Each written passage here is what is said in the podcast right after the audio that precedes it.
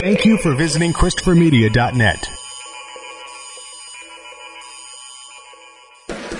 Thank you for downloading Sporgy for free on iTunes or from ChristopherMedia.net. Please make sure to rate Sporgy five stars on iTunes and help to tell others about Sporgy by leaving a comment. Thank you for following Sporgy on Twitter at Sporgy Podcast and on Instagram at Sporgy underscore podcast. Please follow Sporgy on Facebook to like and share Sporgy.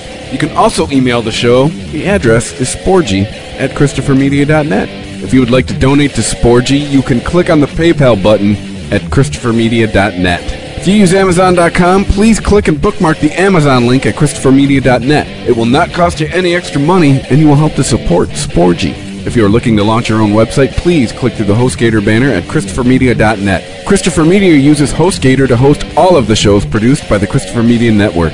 When you click through the HostGator banner at ChristopherMedia.net and sign up for HostGator, you're helping to support Sporgy. We know that choosing the perfect gift for a man is a difficult task, but not anymore. TheBroBasket.com is here to help. We all know men are hard to shop for, but what do guys actually like? Their favorite alcohol, that's what. It could be craft beer, wine, whiskey, scotch, or tequila. TheBroBasket.com will put it in a gift basket full of their favorite gear and goodies. You can customize your own Bro Basket or choose from a variety of different Bro Baskets, like the Ultimate Import Sampler, the Jack and Coke gift set, or the Junior Executive gift basket. Boozless, but still cool, Bro Baskets are also available. TheBroBasket.com gives you many shipping options to choose from, including rush delivery and Saturdays. 21 and over, please. State and local laws apply. Beer, wine, and liquor are not available for shipping in all states. You can help to support Christopher Media by clicking through the BroBasket.com banner at ChristopherMedia.net. Men used to be hard to shop for. TheBroBasket.com. Christopher Media. Let's make some noise.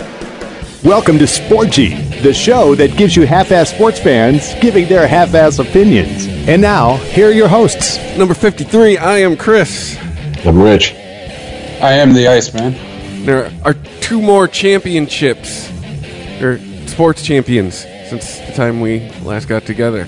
But first, number 53. Who is number 53? Well, I got a few of them, but I'm going to say me. I'm number 53. That was my away number when I was in high school. Po- podcasting for one.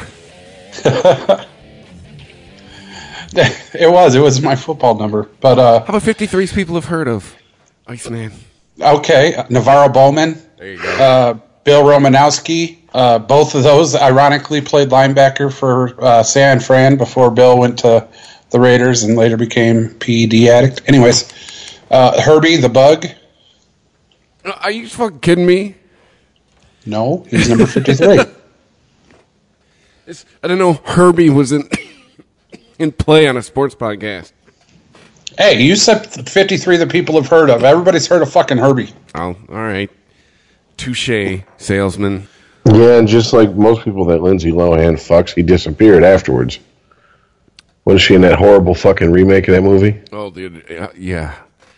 Justin Long somehow survived that fucking movie, but that's the only person's career. Everybody else's career is fucking over. Done. Even Herbie, he's fucking done. It's his, it's his last movie, right?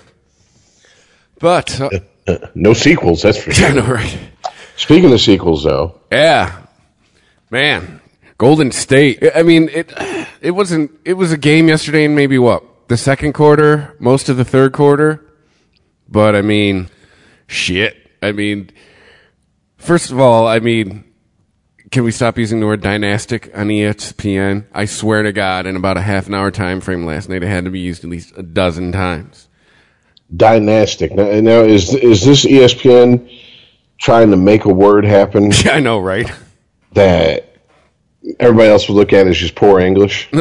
More than likely, I mean, because I can picture quite a few people on ESPN using the word dynastic in an improper way. On top of that, that's not even a fucking word that I've heard used in everyday language ever. So, Well, if you're watching ESPN last night, you, you, you could have seen it I said, about a dozen times in a half an hour. But that being said, there's still something to What the hell is it? Uh, uh, they're talking about a dynasty. so yeah, it's uh, referring to a dynasty. The thing is, and I touched on it in our group chat on Friday night. I don't think they're wrong. I think this this team's going to have a lot of titles. Even uh, your boy Earl King James last night was saying in his uh, post game interview that th- there's they're all their stars are all in their twenties. Like this team's going to be around for a long time. They're going to win a lot of titles. Kevin Durant is so good. You just watch that guy. I mean, he averaged over thirty points in every game. I mean, this was the right move for him. He was getting a lot of shit for doing what he did, and but you could argue he did what he. LeBron set the precedent for Kevin Durant to do what he did. And Steven, Man's got a ring on his finger. and Stephen A. want. Smith last night looked so defeated. He looked so pissed that the Warriors won. He was not happy when they went to him and uh, Tirico. Was it Tirico? I thought they went to Or, him and uh, uh, not dude from Tirico. uh, Wrong Mike. Mike Wilbon. Yeah. yeah, yeah. Um, I saw a clip of that, and uh, yeah, Stephen A. just sitting there looking like someone just ran over his dog, talking about it. I know, right? LeBron can't do it all alone, and all this shit, That and was another LeBron was on the fucking bench LeBron in the fourth quarter. Hey, and give the guy his due. He put up 41 points last night. Uh, but another thing about that, too, is motherfucker, most of them talking to Stephen A. and his boy were fucking. Most of it was about, like, seriously, the first two minutes were about the Warriors and Kevin Durant. The next five were about LeBron and the Cavaliers. And then they closed it out with the final two about uh, Golden State again. Like, even sucking his dick when he loses.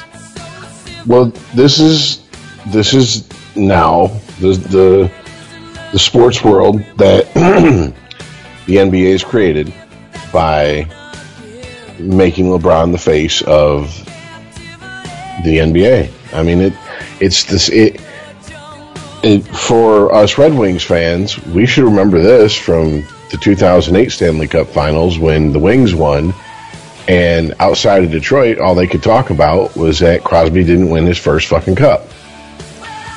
And it's like, okay, why are we sitting here talking about the fucking loser? Yeah. I mean, and, tell- and and even in that case, I'll defend it a little bit. It was his first trip to the finals. Mm-hmm. All right, LeBron is what three and five Yeah. in finals. This is his eighth trip. Yeah, this is and and he has lost more than he's won. So why are they? Uh, yeah, I mean it's whatever. Everybody's got their marching orders. Stephen A.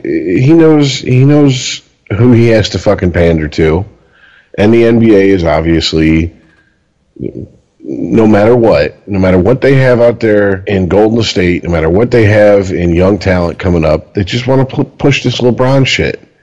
And all it does, I I mean, at this point, all it does is fuel people like Earl to just find every little thing they can and throw at him, rightfully so. In a, in a lot of, I mean, I'm not even going to bullshit. In a lot of instances, I mean, he brings up very valid points and just fuel fucking more controversy for the NBA. Basically, skews the games to end the way they want them to. Okay, let's not argue if LeBron's the best player ever or not. Let's just assume he is. Then how fucking amazing are the Warriors?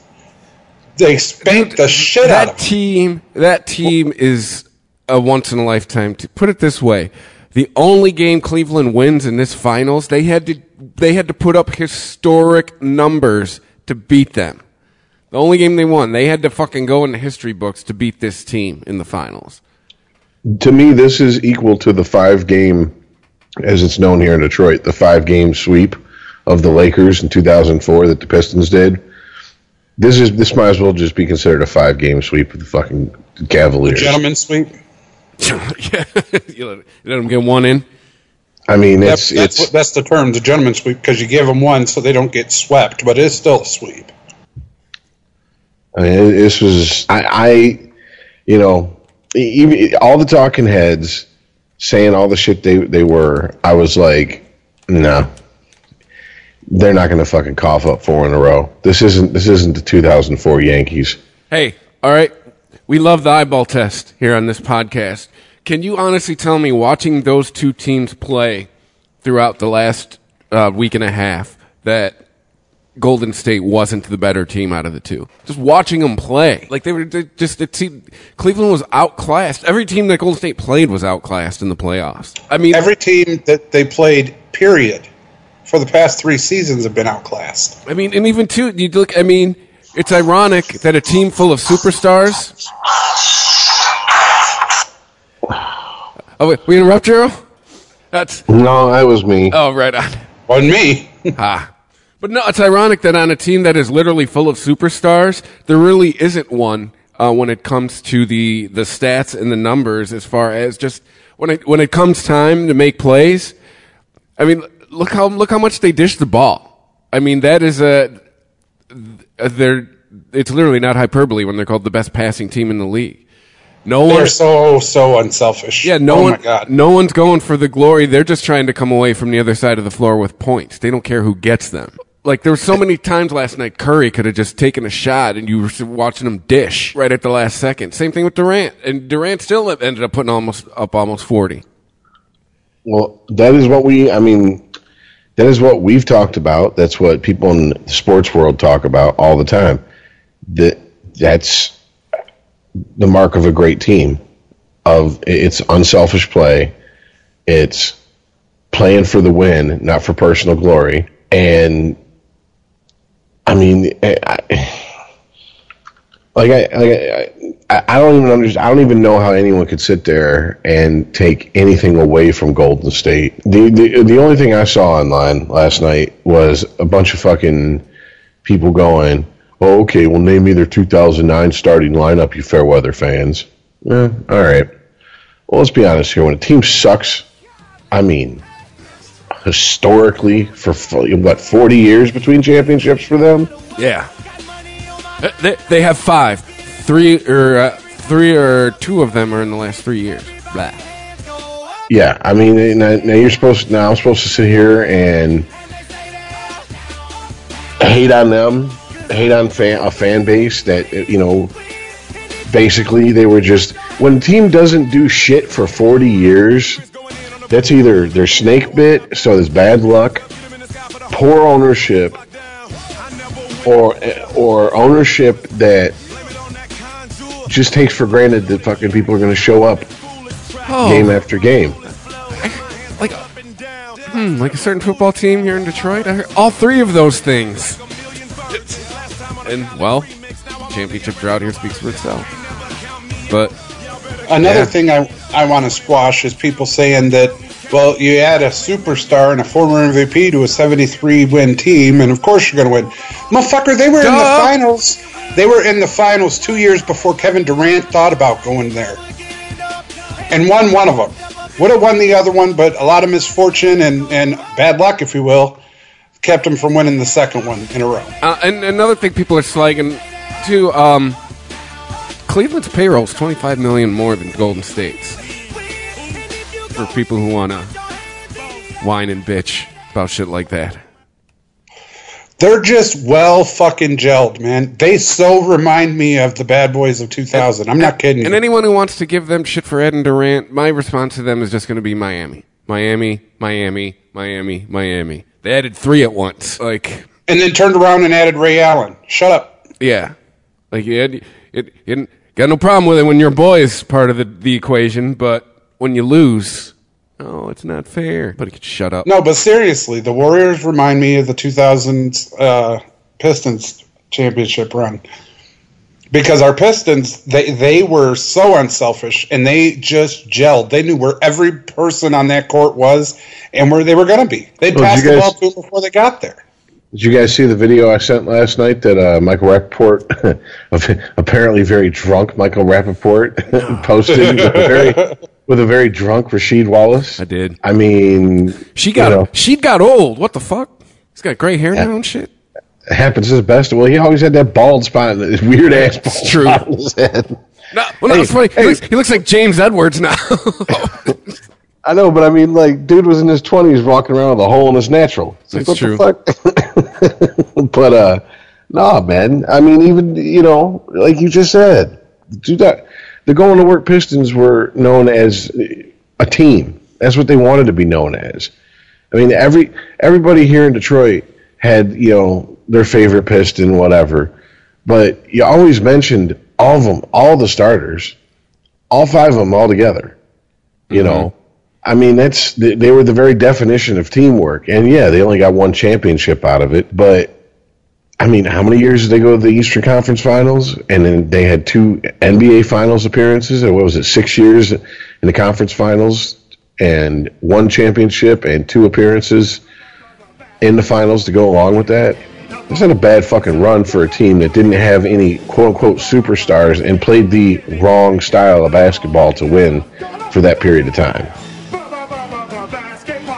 So, And I see you, Chauncey, on the post game coverage. Mr. Big Shot.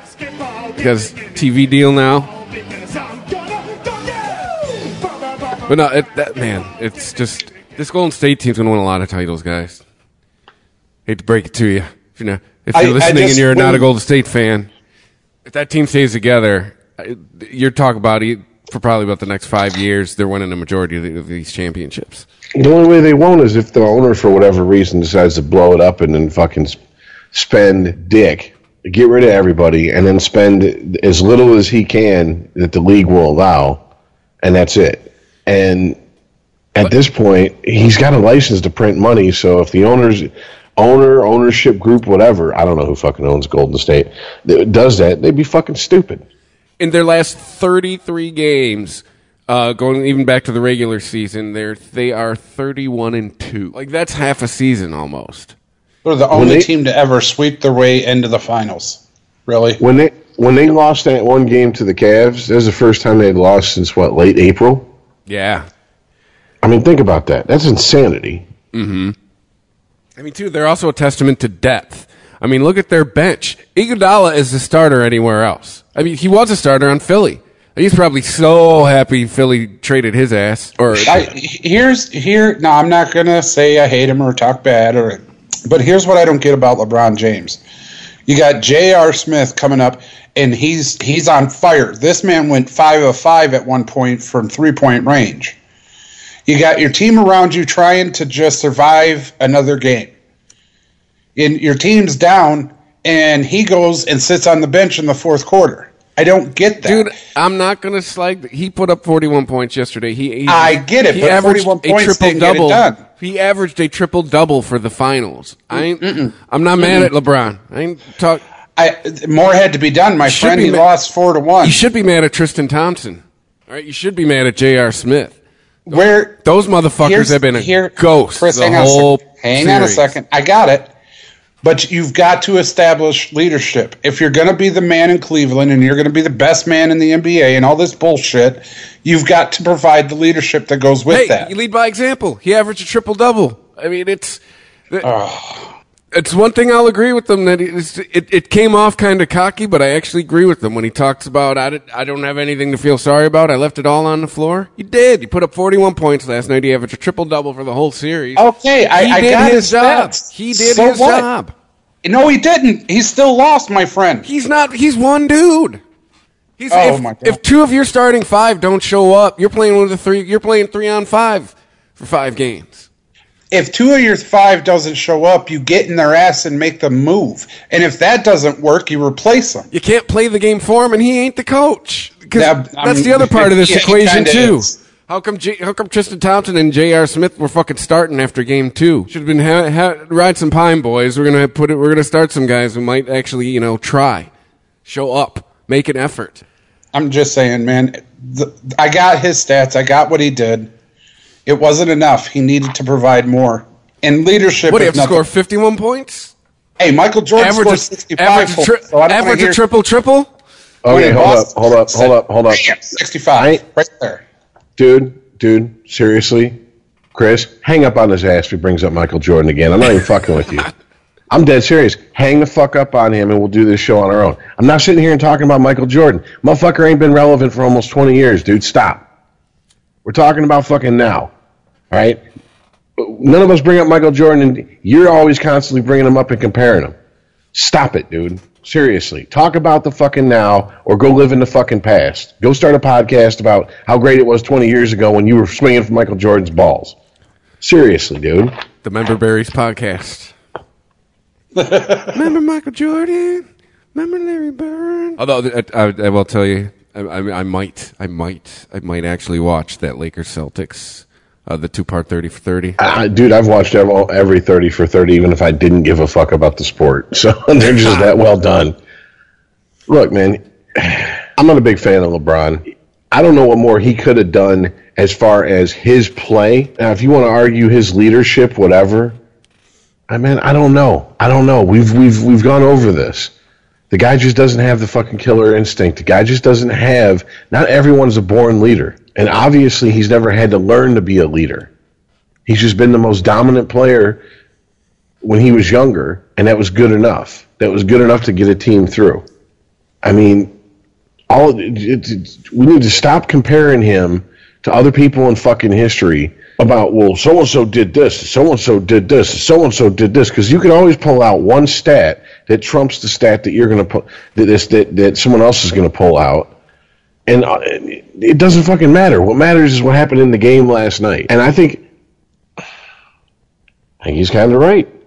I mean, dude, you put up 41. What was the final score? How much? Did, how, 129, 129 to 120. They lost by nine. He put up a third of their points. Yes. And you're telling me, with all that talent on that team surrounding him, that they all they're getting paid, all right, and how much he he he has shown that he wanted them on the team because he, he fucking you know there's no one on that team he doesn't want. And he petitioned to get certain people on that team. He actually recruited them like he's a fucking college football coach or some shit.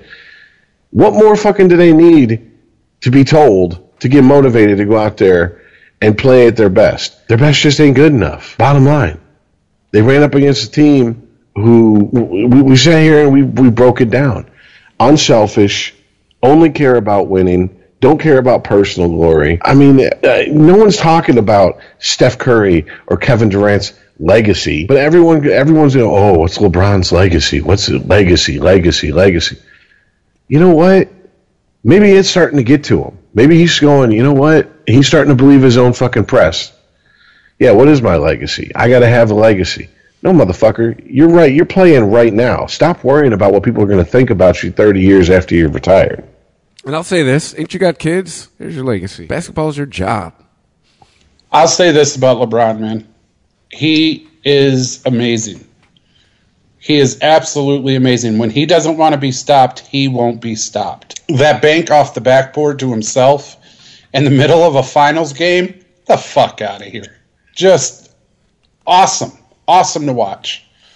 But I just he needs he needs more leadership skills and uh, yeah, I just I don't see how somebody that wants to be the greatest in the NBA today can sit on the on the bench when your team's down in, in an elimination game. He sat for like 20 something seconds, they said. It was the first time he sat, and it was in the first quarter. Come on now. I'm talking about the fourth quarter, my friend. Yeah, that's what I'm saying. In the fourth quarter, they were saying he sat out for like 20 seconds, and it, 27 seconds. It was like the first time he'd sat out the whole game. You can't play 48 straight. He sat out for half a minute. He put up 41. What do you want from the man? I mean, and now, well, it, and now we can start talking about the sun is setting. All right, now see, now now now he got went to the finals. He lost. He did all he can. You know, it wasn't like last year where he put the Cavaliers on his back for half of the playoffs. Um, you know what though? I'm going to throw you for a loop. I don't think the sun's setting on LeBron yet. I don't. I really don't. It just what I think has shown in this NBA Finals is LeBron needs all stars. He needs a team of all stars. He's a great piece. It's an amazing piece. Showed that in the finals. You just rattled his stats off, Chris. Amazing piece, but he is only a piece. He is not the man. The well, Warriors the won because they have all the right pieces in all the right spots. If he lacks leadership, then what needs to happen is someone above him. First of all, he this you can't have a player running a te- running a team, and this is proof of it. I don't care who that player is. Eventually, it's going to stop working for you, and when it stop when it stops working, wrestling control away from that player to try to get your team under control again, you're most likely going to have to blow up that team. Because what I think, if, if, if it is a leadership issue, then what someone above him in that organization needs to do is Call him into the owner, GM, whoever. Call him into the office, set him down, go look.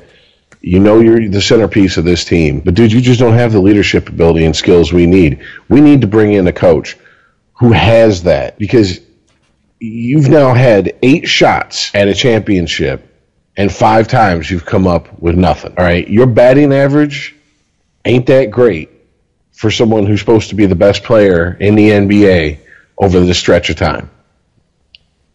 So they need to bring in a coach who's going to tell him, shut up, do it my way. And he's going to tell the rest of the team, shut up, do it my way. And I, because it doesn't seem like, it doesn't seem like it, the whole, everything's built so much around LeBron that I agree with you when you say, well, it kind of is like he's he is the head coach of that team. I highly doubt there's hardly anything that goes down on that team that he doesn't fucking co-sign on. You can't have that, man. You cannot have that. Yeah, when you have Tyronn Lue giving a coaches meeting and everything, and he says something and has to look at LeBron and go, "That's right, right?" You're kind of fucked, dude. I mean, what? Who was the last player coach in any sport? As far as I know, it was Pete, Pete Rose. Rose. Yeah. Now, Pete Rose is the type of guy to go out there during an All Star game and end a dude's career to run him over at home plate to score a fucking run. That's a dude who would fucking leave life and limb on the field to win in a game, in basically an exhibition game.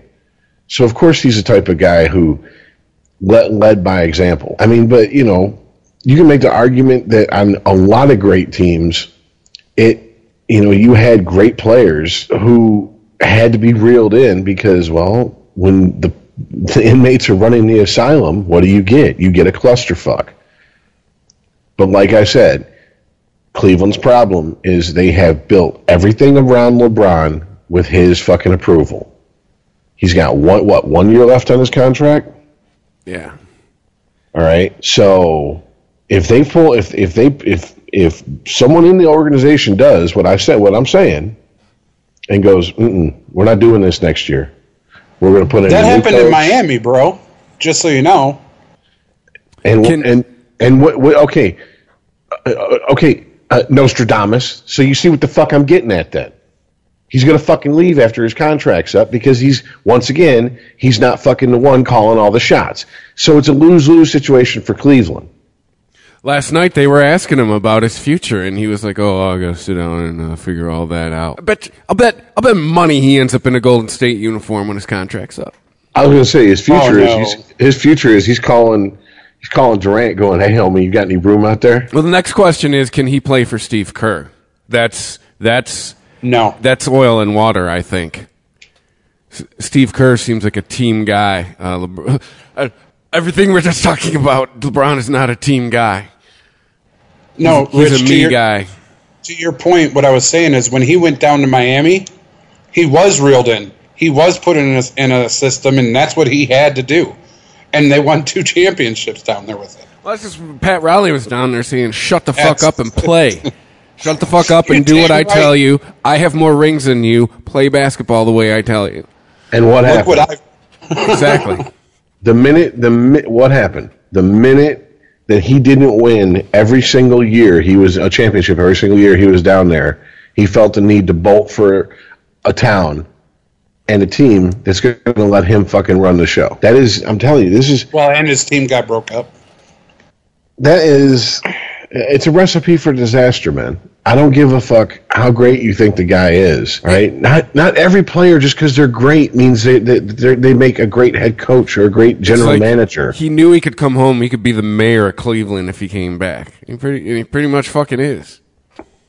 Uh, we would say no. Now we're falling into the trap that ESPN was falling into like the Warriors won. We should be sucking their dicks, not sitting here fucking fucking LeBron in his ass. All right, he lost.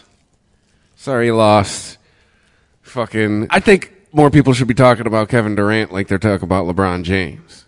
I mean, I think he's been. It's it's just I think he was down in OKC for so long, uh, making them a contender apparently because no KD this year, no playoffs.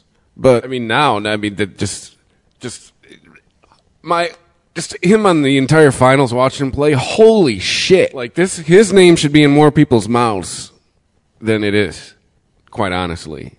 And maybe last night legitimized him. But he's he's so fluid. I guess that's what just at least watching him in the finals. That's what kind of struck me about him. Is he's one of those guys that makes it look easy. Like make, makes five foot ten white dudes think, oh, I could do that. That that goes back to the problem that the the Pistons of you know 15 years ago, 14, whatever it's been, had is that there's so many pieces. They're so not the look at me types that they get lo- it, it- it's lost in the shuffle. Yeah, I'd All not right, heard I of mean, I- Chauncey I- Billups till he was a Piston. Like, who the fuck is this guy? I literally was reading articles late last night about Kevin Durant's mom is the real MVP of this championship. Well, no, he he no, but that's that's biting off his line when he won MVP. He called his mom the real MVP. I understand that, but like, did you see? What I'm saying? I- like, this is a, this is a guy who has no problem with that. He's like, say what the fuck you want. I'm just gonna win. I don't care. I don't need to be the fucking the center of attention, the spotlight. I'm just gonna win. I mean, it's. I I don't know. think Russell Westbrook's hitting him up today. Hey man, they got room out. They got room up there. Hey man, Um, we were boys. Do you guys know who Patrick McCaw is? Oh, do after last night? The rookie. Don't you though? Don't you though? But that's A that- fucking rookie. but that's coaching right there. That's Steve Kerr leaving somebody with a hot hand in to do his thing. Not going up, Right. Rook. Rook, you got your you got your amount of playing time in, so you can get a ring.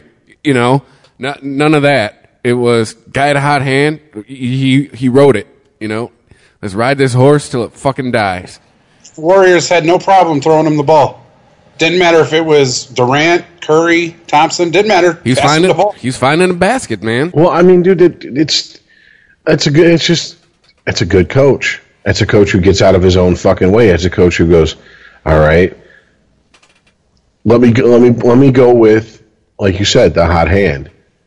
I mean, do, do you remember? Oh shit, I can't remember his name.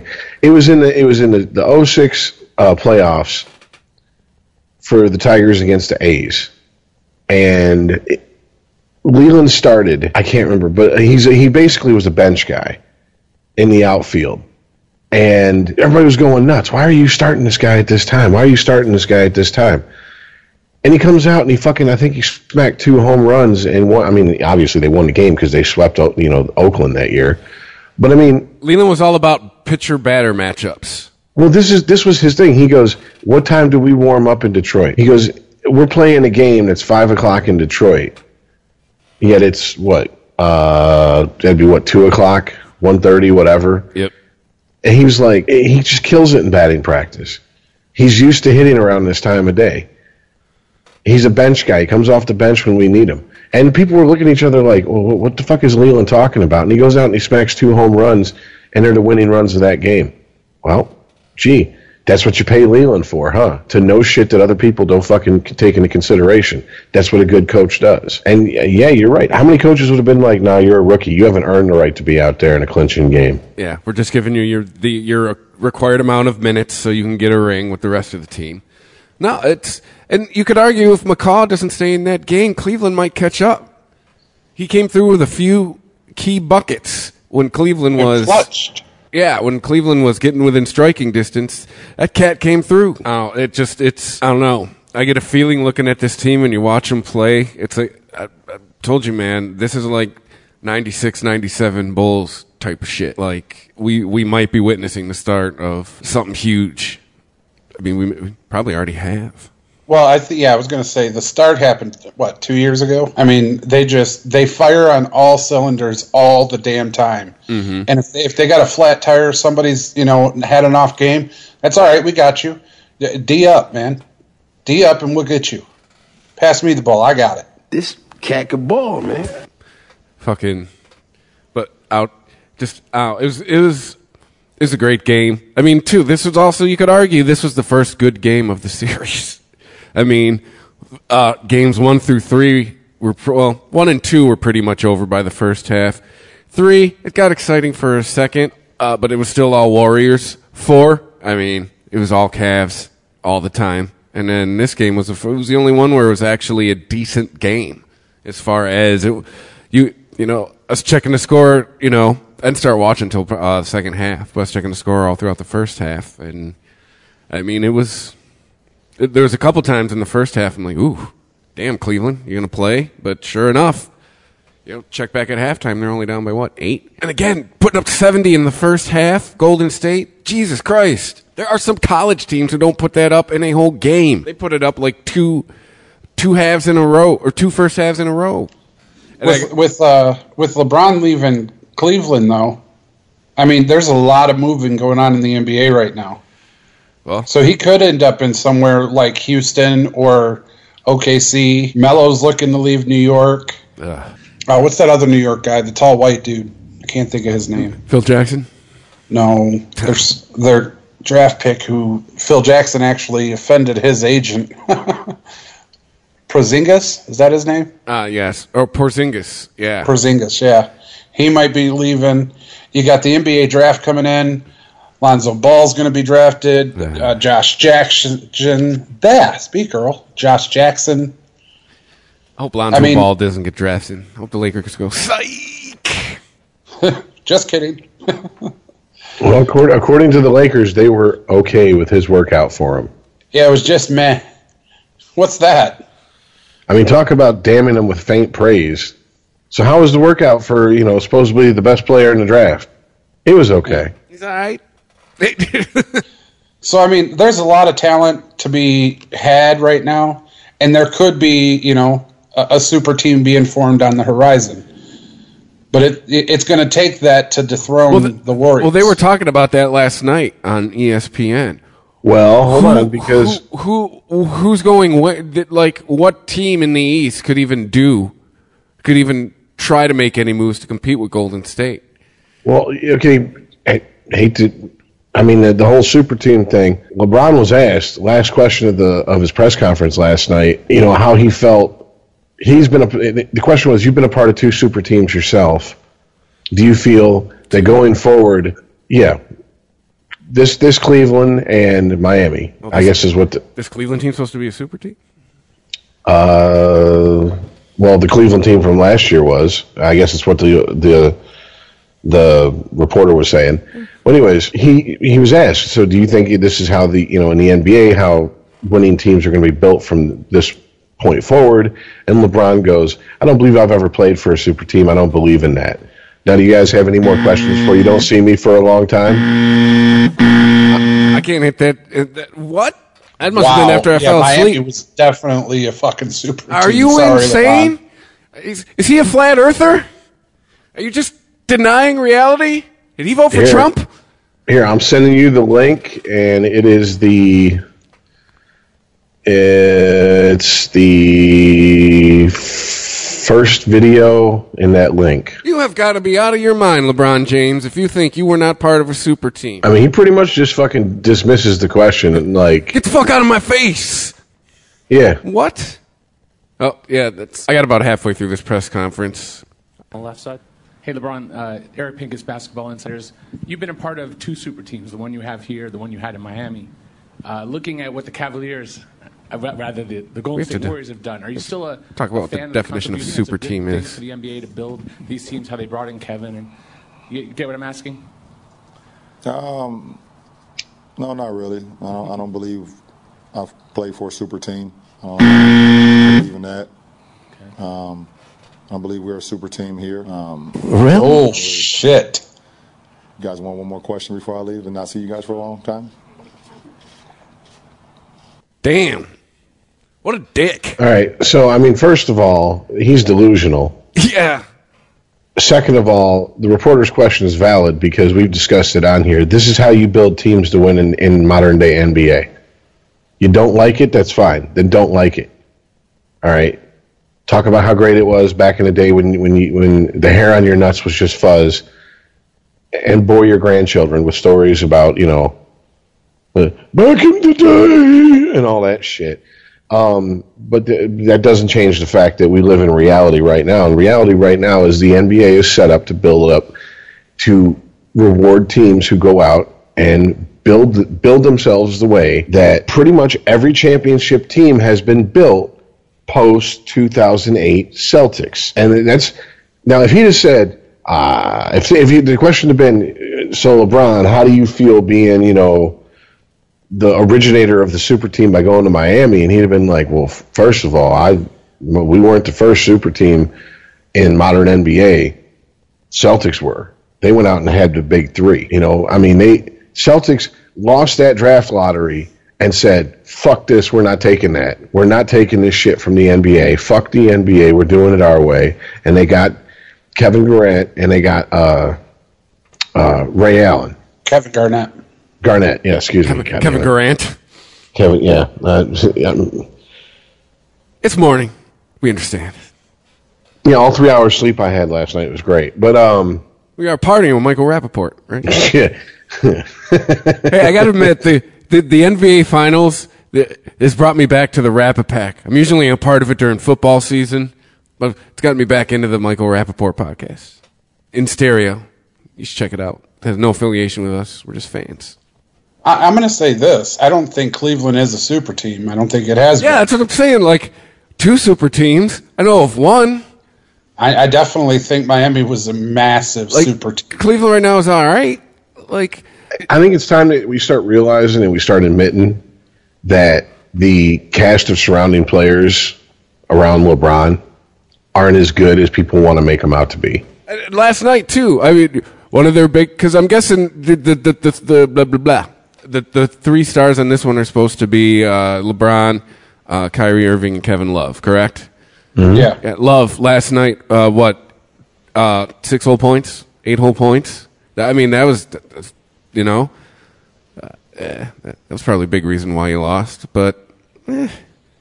Love, his rookie season, he was good, and then what? Uh, last year he was hurt most of the year, and then this year he's been okay. I think, in my opinion, there's only two stars, on- it, star stars on their team: uh, LeBron James and Kyrie Irving. Well, that's what I'm getting Look at. at- These aren't these aren't fucking these. Yeah, these are stars if they're the only fucking players of their caliber on a team. Like in the middle of butt fuck nowhere that it, that, that, that hardly ever makes the playoffs. On a team that's supposed to be built to win, these guys they've proven it now. Stars show up in the playoffs. Yeah, I mean they're they're they're they're not even good role players. We just sat here and you know spent how many ever minutes swinging from fucking Golden State's nuts, talking about you know rookies and shit and blah blah blah. They got they get, they got role players. They got the guys who fill in the cracks between the superstars. It's time to be honest. It's time to stop bullshitting and and and trying to pump up the, a narrative that doesn't exist. Cleveland doesn't have all that great of fucking players on it outside of LeBron. It's just not. It just does. It just doesn't. These guys.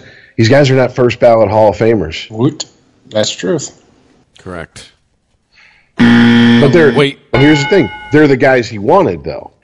So once again, that goes. That speaks to. Well, maybe he don't need to be running the team.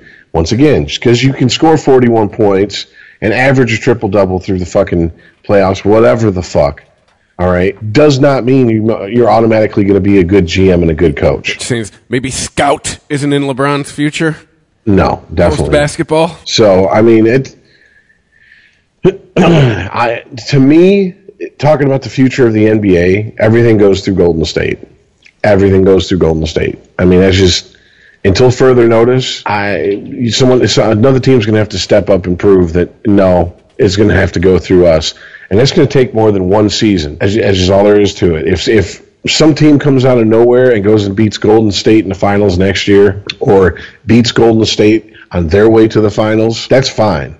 But but one season where you do- where you stop a team does not prove that the championship still doesn't go through that fucking doesn't go through there. I mean, you could you could honestly make a pretty strong case that even though he hasn't won eight championships, you had to go through LeBron to get to the championships. But that doesn't mean that, that he's going to win them all. Yeah. I love mean- the point you brought up last week, Rich, that the super team, quote unquote, that the Warriors are, was made through the draft. Yes, exactly. They, they weren't stars until they won a championship. You know, Steph Curry was just up and coming rookie. Draymond Green was just a guy that, that uh, they got from Michigan State. You know, Klay Thompson was just an up and coming shooter. Uh, You know what I'm saying? Like, you know, But see, pe- people don't want to, for whatever reason, a lot of people don't want to fucking admit that. That, and, and it's not just a Golden State issue. That's a lot of good teams throughout throughout history. I mean, you know, talk all the shit you want about the Yankees in the 2000s. The Yankees in the 90s built through the fucking draft. They mm-hmm. drafted Derek Jeter. They drafted Mariano Rivera. They drafted Jorge Posada. They draft. I mean, you know, it was it was only it was only in the 2000s in the late 90s after they had won what they won in 06 or 96 98 99 and i think probably you could argue maybe starting with the 99 season they started trying to load up on fucking every high price free agent out there they thought it would, would do them some good but that only makes fucking sense which by I the mean, way, you can't blame them Stephen A. Smith said he's okay with super teams when it comes to the Yankees. He said when it comes to his Yankees, he's fine with super teams. But it's some more perspective for you too. Let's just go back to uh, before three years ago. The only superstar on Golden State would be quote unquote superstar would be Kevin Durant until three years ago when they won their first championship. Now it's a team that now they're stacked. You know, now it's like it's like fishing in a stocked pond. Well, fuck it. They built their team. You know, their big shiny free agent ad has been KD, and it just paid off in dividends like a motherfucker. And the funny part is, when they went to recruit him, the entire team went to recruit him. Oh, Dur- uh, Durant? You're talking about the Warriors? Yeah, He they approached him. yeah, they met uh, in the off season.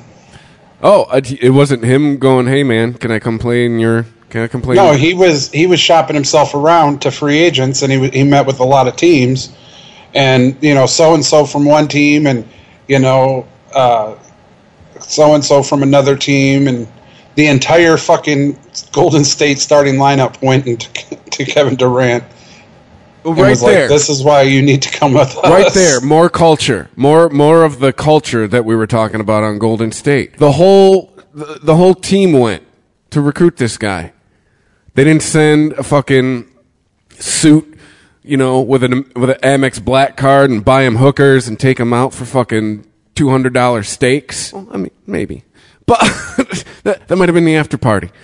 But I mean, that right there, that's that means there's a culture built at Golden State around around the team. Yeah, like you know, Houston would send you know James Harden, their all star quote unquote, with them and and the coach and whatnot, and would go. But Steve Kerr, uh, you know, Curry, Thompson, Green, uh, Iguodala, they were they all went. Yeah.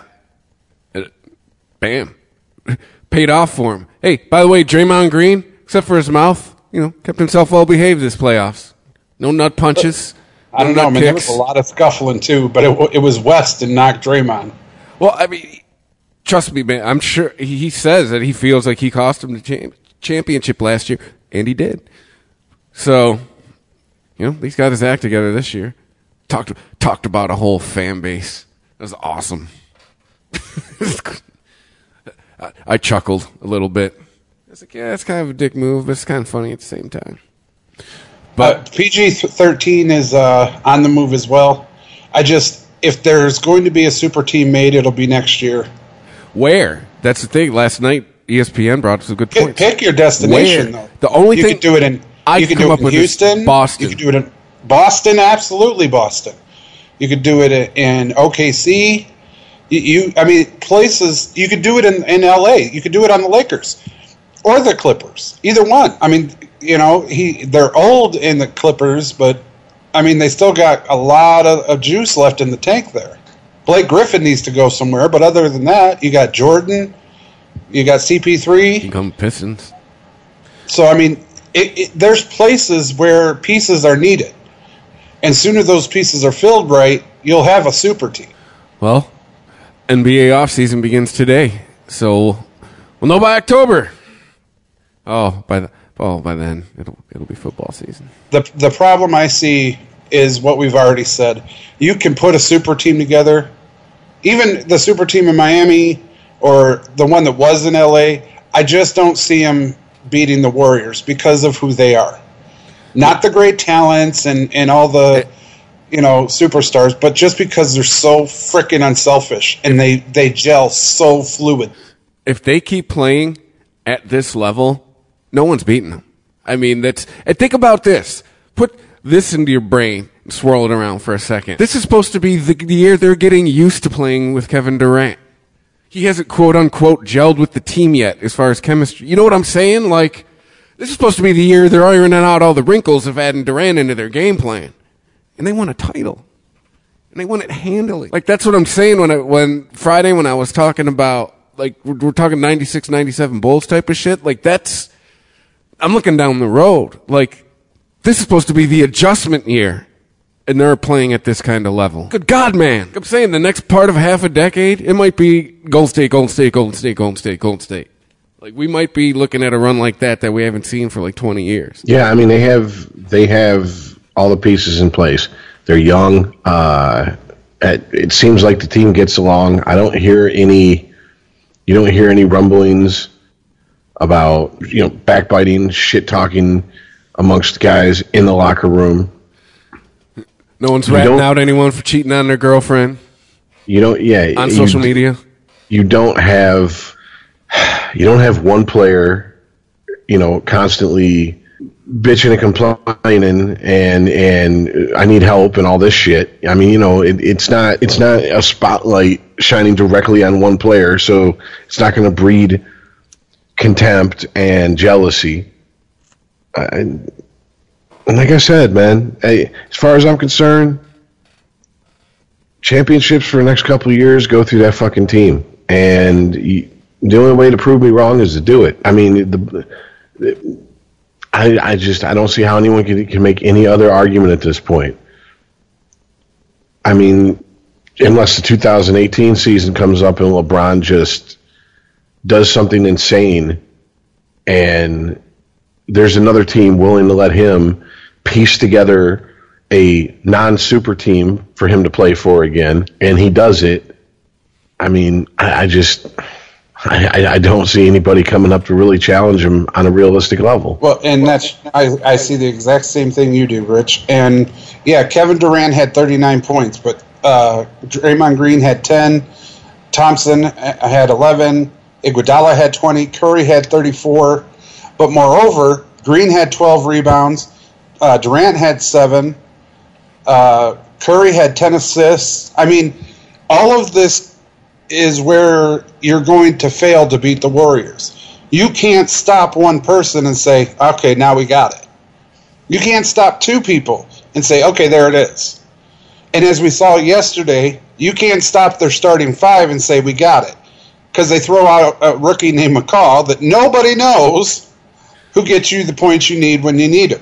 They'll be like, check out this guy we've been hiding the entire time. Right. And they're like, oh, he's a fucking rookie. Whatever. He ain't got nothing. Wait, why is he scoring? Oh, wait, he came up in our system. Oh, he plays like us. it's it's sick because it looks like a robot. You're right. It looks like he just comes out of the Warriors locker room and he's okay. He's a warrior. That's just how that shit works. Yeah. So, there we go, guys. NBA season done. See ya. See, camp starts September. Uh, the other title this week, uh, it, it, it's, time for you guys because uh, another another title, another title in Titletown, another Stanley Cup. Pittsburgh Penguins bringing home the Stanley Cup. It, it was a series there for a second. Oh, Nashville made it interesting, but Well, I mean, the only thing really to say is Pittsburgh. I mean, they just they they they outplayed they outplayed Nashville. Period. I mean, there's there's nothing there's nothing really to say. Uh, The only the only two beefs I have with that clinching that clinching game is one I think that this is this is a season that a player on the team that didn't win the Stanley Cup should have got the Conn Smythe. I think Pekka Rinne should have gotten the Conn Smythe over anyone on the Penguins. have they ever done that? Yeah, yeah, A they, player on the losing team gets the Conn Smythe. yeah. It happened with uh, Giguère. when he was with uh, uh, the Ducks, and that's who I'm kind of comparing Pekka Rinne's, you know, postseason run to. I mean, he went through Chicago, he went through St. Louis. I mean, dude, here's here and here's here's my case where people are going to go, well, he didn't win a cup. Okay, whatever. Let me make this point. You saw both goaltenders for Pittsburgh to the point where even the casual fans knew both their names. Name me the backup goaltender for Nashville. uh Ooh, I know. Pick me. Can you say, come on, goalie guy? You, say it! But- You don't know Iceman? Oh, he's got to Google it. Ah. Just like everybody else. That's my point. okay, that's my point. End of discussion. All right. He stood in that fucking net. He won 14 games. The closest after him is Craig Anderson, who is the Senators goalie with 11. Fleury won nine games. Murray won seven. So that's goalie by committee in Pittsburgh. All right. Once again, Sidney Crosby didn't even lead his his team in scoring in the playoffs, and he wins the Conn Smythe. Now, did he have a good playoffs? Yes, he did. For all the shit that I fucking feel and talk about Sidney Crosby, he actually did something this year I didn't think he was capable of doing. He went out there and kept his pissing and moaning and crying to a minimum for him. And I mean, it doesn't doesn't hurt that his GM went out and started crying in lieu of him. So as you know, he's by proxy getting he's still getting his cry his crybaby shit out through his GM. But you can't you know, whatever. He learned his lesson. Shut the fuck up, go out there and win the cup. No one wants to hear your fucking excuses. No one wants to hear how how you get picked on.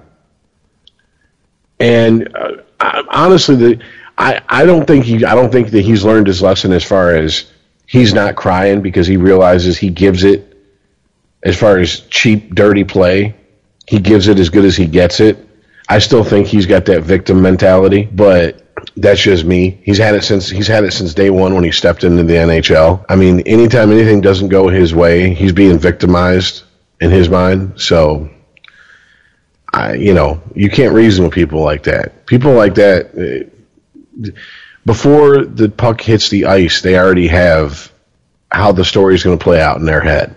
And it's either they overcome being victimized, so they're some sort of superhero, or they couldn't overcome the oppression they're facing.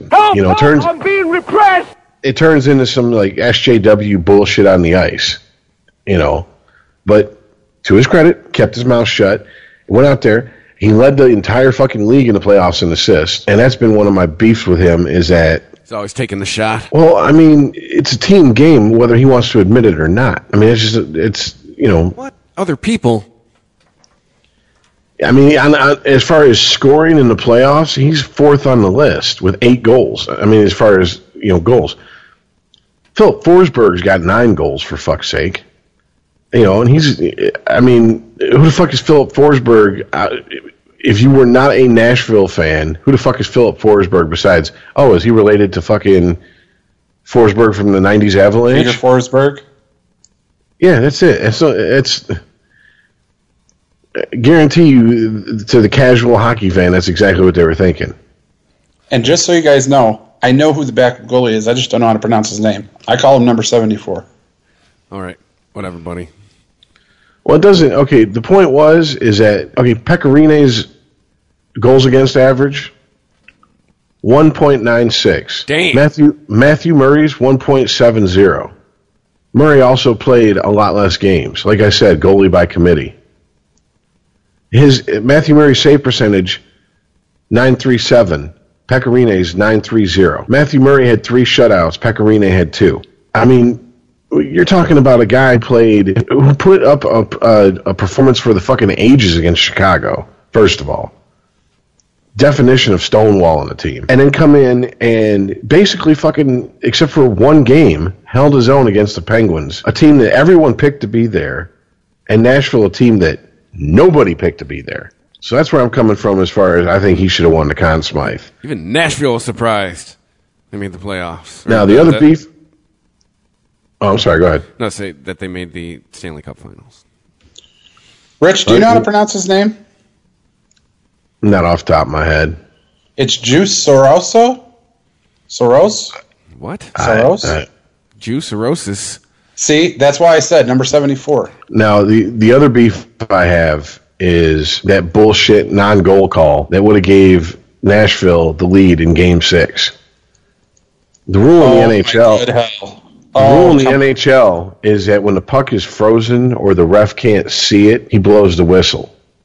That puck was never frozen, and everybody could see that fucking puck. I don't know what the fuck. I don't know why that didn't go to fucking a review, and why they didn't say that was a that was a bunk bullshit whistle.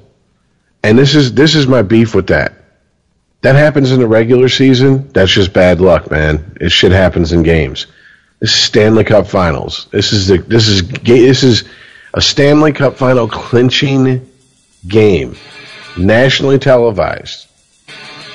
All right, you are the fourth sport and fighting to keep that fourth most Yeah. popular spot in against North the World America. Cup. They will build that wall soon. It's going to be soccer, people.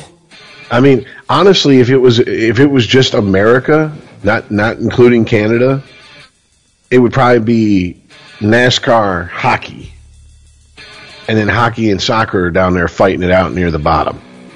All right, for hmm. for fifth and sixth. I always But- forget but- about racing.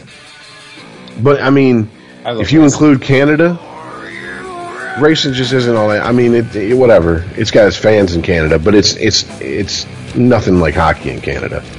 And so in North America, yeah, it's it's it's a top four sport simply because you have a country of 37 million, and I guarantee you 25 million of those people are fucking rabid hockey fans. Yeah. But anyways, my point is, is that in in '99, the NHL allowed the cup to be decided on a goal that in any other fucking game would have been disallowed, and embarrassed themselves to the point where they went and they fucking real quietly, real quick, the minute that fucking game was over with, before the Stars even had their parade, they changed the rule.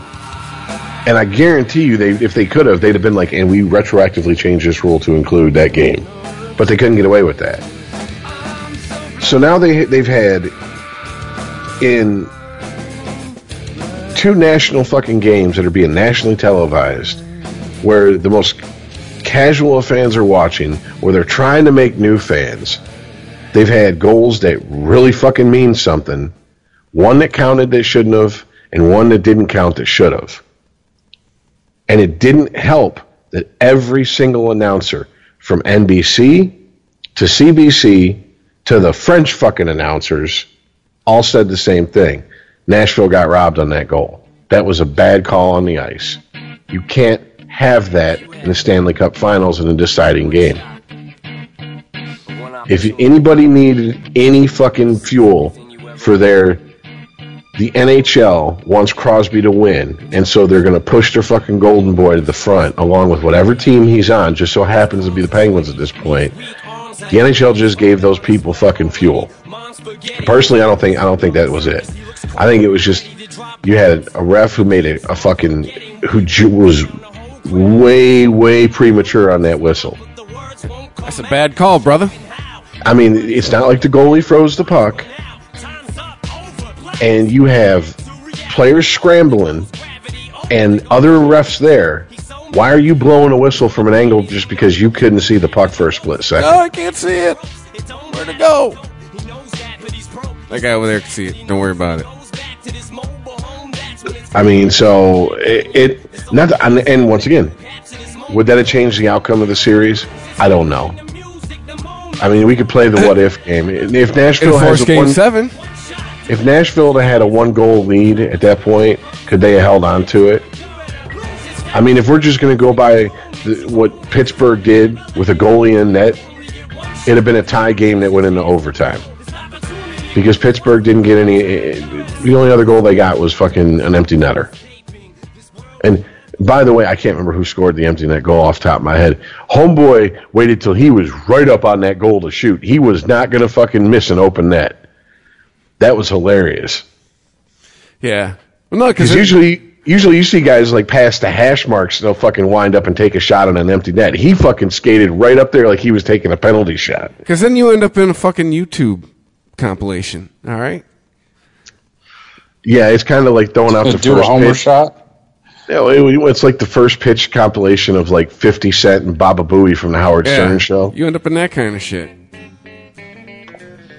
You know, just like you know what not to do if you play hockey. I mean, I understand it. It was just funny because, like I said, he was not risking blowing that. And I mean, hey,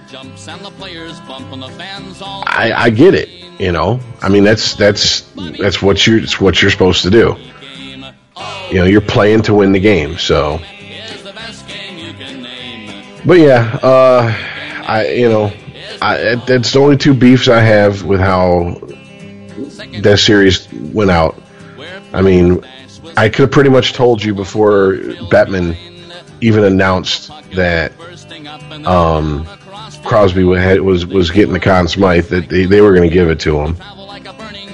I just I, I knew that they, they there's no way they're not. If there's any fucking any case to be made for him to win the Conn Smythe and he wins a cup, they're going to give it to him.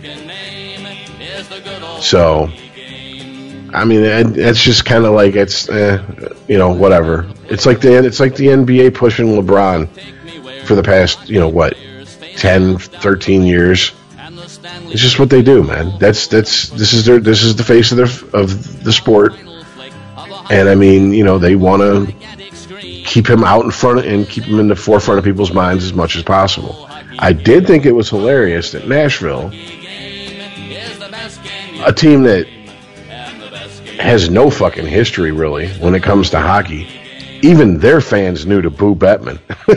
I mean, mercilessly. Yeah. like homeboy he put one foot on the ice the fans saw him and just it, they started coming down with the boo birds man and i was like god damn man even a team that has no reason to hate you hates you that's hilarious but th- there was a few other things. Nashville fans throwing shit on the ice and you know when they were pissed off after the empty net goal and blah blah blah. And you know i mean i don't know. Is that what you want from a fan base? No. Is it kind of understandable considering they've been hosed on that call earlier? Yeah. But once again you can't do that. And if the nhl was really a stickler for rules like they like they want to act like they would or they are they would have fucking assessed nashville a penalty for delay of game for their fans throwing shit on the ice but they probably figured at that point they'd have had a riot. And if you, if you don't think there's a historical precedent for hockey fans rioting over a call, you don't know your NHL history. That's just all I'm gonna. I'm gonna go look it up. Maple Leafs, Red Wings. Go look it up. And I'm talking about back in the day when they played with chicken wire instead of glass around the boards. So, but yeah, did I you hear mean, about? Uh, did you hear about Fleury? What about him? He waived his no trade clause, so now they can protect Murray for the uh, expansion draft. Well, I mean, the- Fleury was on the trading block, at least rumors wise, for most of last season. And Murray is the younger of the goalies, so obviously they want to go with the youth movement. I don't know if if you got to win a He's Stanley a Cup rookie, with isn't he?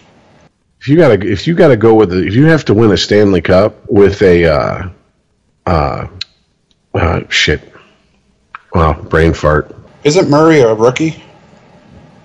Well, I mean, 2015, 2016, he played 13 games. So, I mean, I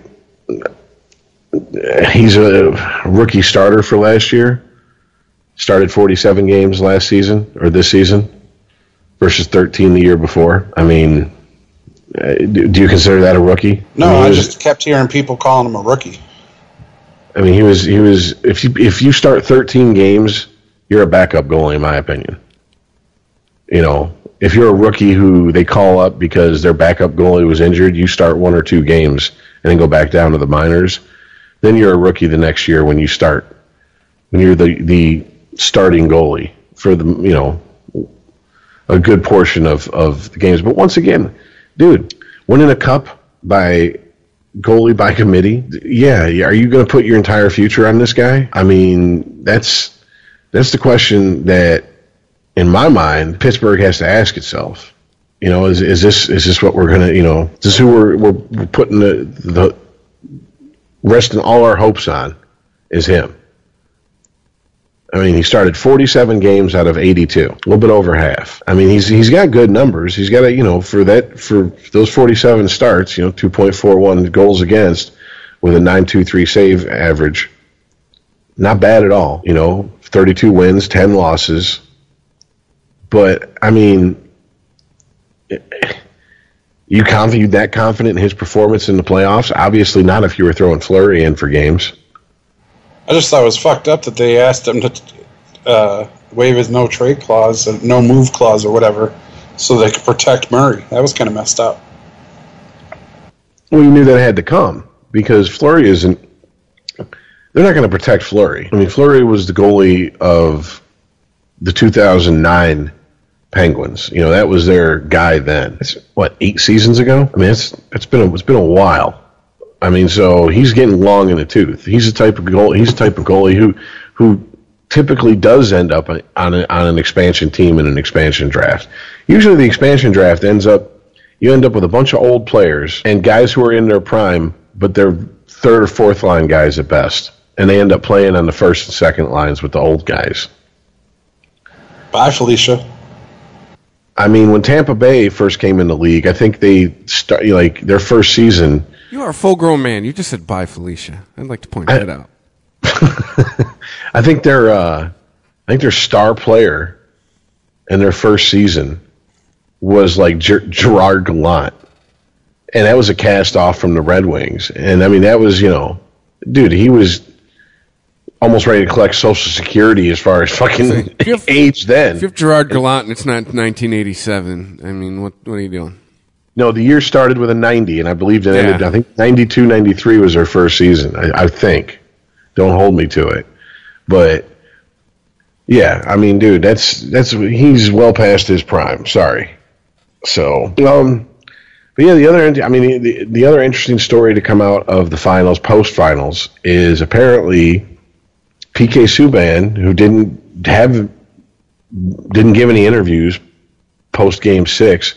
That wasn't his choice. That was a punishment handed down by Nashville because apparently he ran his mouth and the team actually hit him with some some like violation of team policy. So you're out there flapping your gums when you shouldn't have been. Talking about shit you shouldn't have been talking about. Was it Crosby ass- ramming his face into the ice at some point? I well, I highly doubt that. I Oh, assume it's No, he was. He was. No, I know. Really? And in other breaking news, guys, water's wet. You don't think I fucking saw that? Come on, I'm talking about his co- fucking comments about the bad breath bullshit and all that oh, shit. Oh, for real? You, that, that would, he really had retribution for that? Apparently. Wow. And here's the thing: this is not the first time he's had he's had issues in the locker room.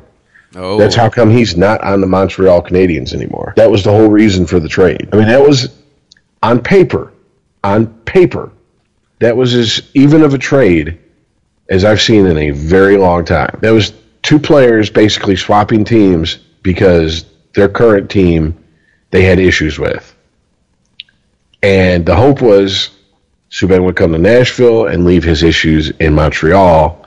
And it seems like he came to Nashville. I guarantee you, and this is just the world we live in these days, people can say, I don't see color, but that's bullshit. I guarantee you he did he did open up an uh, uh, a fan base in Nashville as a black player playing Ooh. in a southern city in a non-traditional hockey town. I guarantee you he did open up a fan base to him. But I mean, the hope was, yeah, he's going to come down here. It's going to end his issues with the lot, you know, in the locker room, blah blah blah. And here we go. You know, same shit.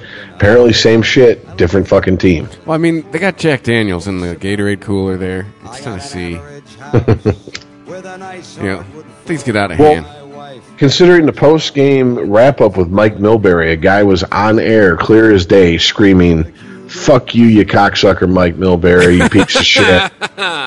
To the point where Mike Milbury stopped talking to the camera, turned and looked at the guy, and looked back at the camera and said, "Sorry about that. We have some overzealous fan back here." Because the dude was apparently The so TV close. talk for hammered. Yeah, yeah, yeah, yeah. I mean, dude was so close to the fucking announcer's table that you could hear him clear as day. I mean, it's like imagine if we if if we were sitting next to each other and your mic was turned off and I'm talking with a raised or my mic was turned off but your mic is open and I'm uh-huh. talking in a raised voice. That's how clear it sounded. Dick. so so yeah, Nashville Dude, Nashville Nashville fans are passionate. You I'll give them that. You know, And I'm not joking about how much they love Jack Daniels down there. Have you ever been to the Nashville airport? Like Jack No. Daniels, the distillery is featured prominently in the airport. It's like a fucking picture of it at the baggage claim. Like, just saying, it's a party. yeah, but bitch of it. Hey, country Jack music Daniels, and drinking. Jack Daniels is made in a dry county. You can't even buy it in the county it's made in. I know, right? You want to talk about fucking ironic? I mean, Jesus Christ. Yeah. But yeah, so I, you know, another another season come and gone. Um, I, you know, I guess the the talk now starts. Uh, I, I know it started for the Hockey News and NHL.com. Where does this Penguins team rank in the best ever? Uh, I know. I think it was N- NHL.com had a had a poll going at the beginning of the playoffs. It ran for a couple weeks, and I want to say the number one team or number two team according to the poll was the 92 93 penguins. And i'm just shaking my head at that one. Or no 91 92 penguins. Yeah that was Hey, it. by the way, Golden State, not the first time or first team I have seen the word dynasty thrown around about this week. Do you agree? oh about pittsburgh? Yes. yeah but i have to i have to amend my i have to amend my thought process about a dynasty. Um because i mean if you go from 2009 to now they've won three cups That's not dynasty material. but it is in the sal- in the, in the post salary cap era it's really hard especially winning back to back cups Three cups in eight years is dynasty? in the salary cap era in the NHL. I mean, In my opinion, you win over, if you win five or more in a decade, that's my definition of dynasty. Quite like 50% or better of the last decade. You, you're the man, or men, or people, I'm sorry. Gotta use the right pronoun. You're the, you're the them. yeah, there. I mean, there's been plenty of dynasties in, in multiple sports. It, is, you know, the the '90s Red Wings obviously was a dynasty, but I, I don't see Pittsburgh as being a dynasty. If they win the next, uh, just in my book, they win the next two years, there you go. There's your five and ten years, boom. well, I mean, I'm just, I don't know because if we're if five and ten years is the criteria, then there are no dynasties in the NHL since the Islanders. I mean, I I mean, if, if that's the if that's the criteria, I wouldn't call the Red Wings a dynasty. Their cups were all broken up, except for their first two. They won three in uh, five years. Bro, they were in the playoffs 25 years straight. Come on. That, I don't- that's not a dynasty. Dynasty, to me, dynasty, the, my brain, there, there are multiple championships in a small amount of time. And there were multiple championships in a small amount of time with them. Three, of, I think three out of five years. I mean, that's, I'm going to say this. I'll say this about Pittsburgh. I truly believe Pittsburgh is the best team of the post salary cap era. And uh, the only team I think that could give them a run for their money post salary cap era is Chicago Blackhawks. They won in 2010, 2013, 2015. Um, I mean, to win back to back cups in the salary cap era is, I mean, that's, that's the whole reason they put the salary cap in there. That is the whole reason. The whole reason people like to point to that 2002, 2001, 2002 Red Wings team and go, that's the reason for the salary cap. No, that's part of the reason. The other part of the reason was the 2000, 2001 Avalanche and the New Jersey Devils. because teams were just fucking loading up like it was, you know, like it was fucking cool, spending money like it was water. And the teams that weren't, that didn't have winning streaks, that didn't have deep playoff runs, because something a lot of people don't know about the NHL is that players don't get paid for playing in the payoff, playoffs. They make all their money in the regular season. Once the playoffs start, you only make bonuses and incentives. So the only way to make money as a player is to have a deep playoff run or to or to hit some incentives that are in your contract for playoff play. So when teams like the Red Wings go to the Stanley Cup or go to the yeah, go to the Stanley Cup playoffs for 25 years and they have deep playoff runs, that's money that goes into the pocket of the team to spend next season. Teams that don't have pl- playoff runs, let alone deep ones in consecutive years, they don't have that money to spend. So that was the argument for well, we need a salary cap. And my you know my example of how to run a team in the in in with in the salary cap era was the Chicago Blackhawks until Game Six of this year's Stanley Cup Finals. I gotta say, Mario Lemieux and his crew out there in Pittsburgh, they, they've hit upon a winning formula. Now I'm not going to go so far as to say like you know what the Vegas odds makers are saying, which is the Penguins are you know favored to win the cup next year. If they if they three-peat in the salary cap era, then then I think we got to start talking about this stretch might be one of the best stretches for a hockey team in history. And even though it irks me to say that because my least favorite player who plays in the entire league right now is on that team, I can't take that away from him. I don't care how much I don't care how much I dislike the guy, how much I think he's a fucking shit, a, a little shit disturber, and a chicken shit who doesn't want to fucking back up. You know, he wants to go out and play dirty, yet he wants everybody to have a you can't touch Crosby clause on him. It doesn't change the fact he's talented. He is the captain of that team. He's shown leadership ability, and he's went out and he's won. He's done something that hadn't been done in 19 years, and he did it with a lot more restrictions on him. He led a team to back to back Stanley Cups. So, I mean, there you go.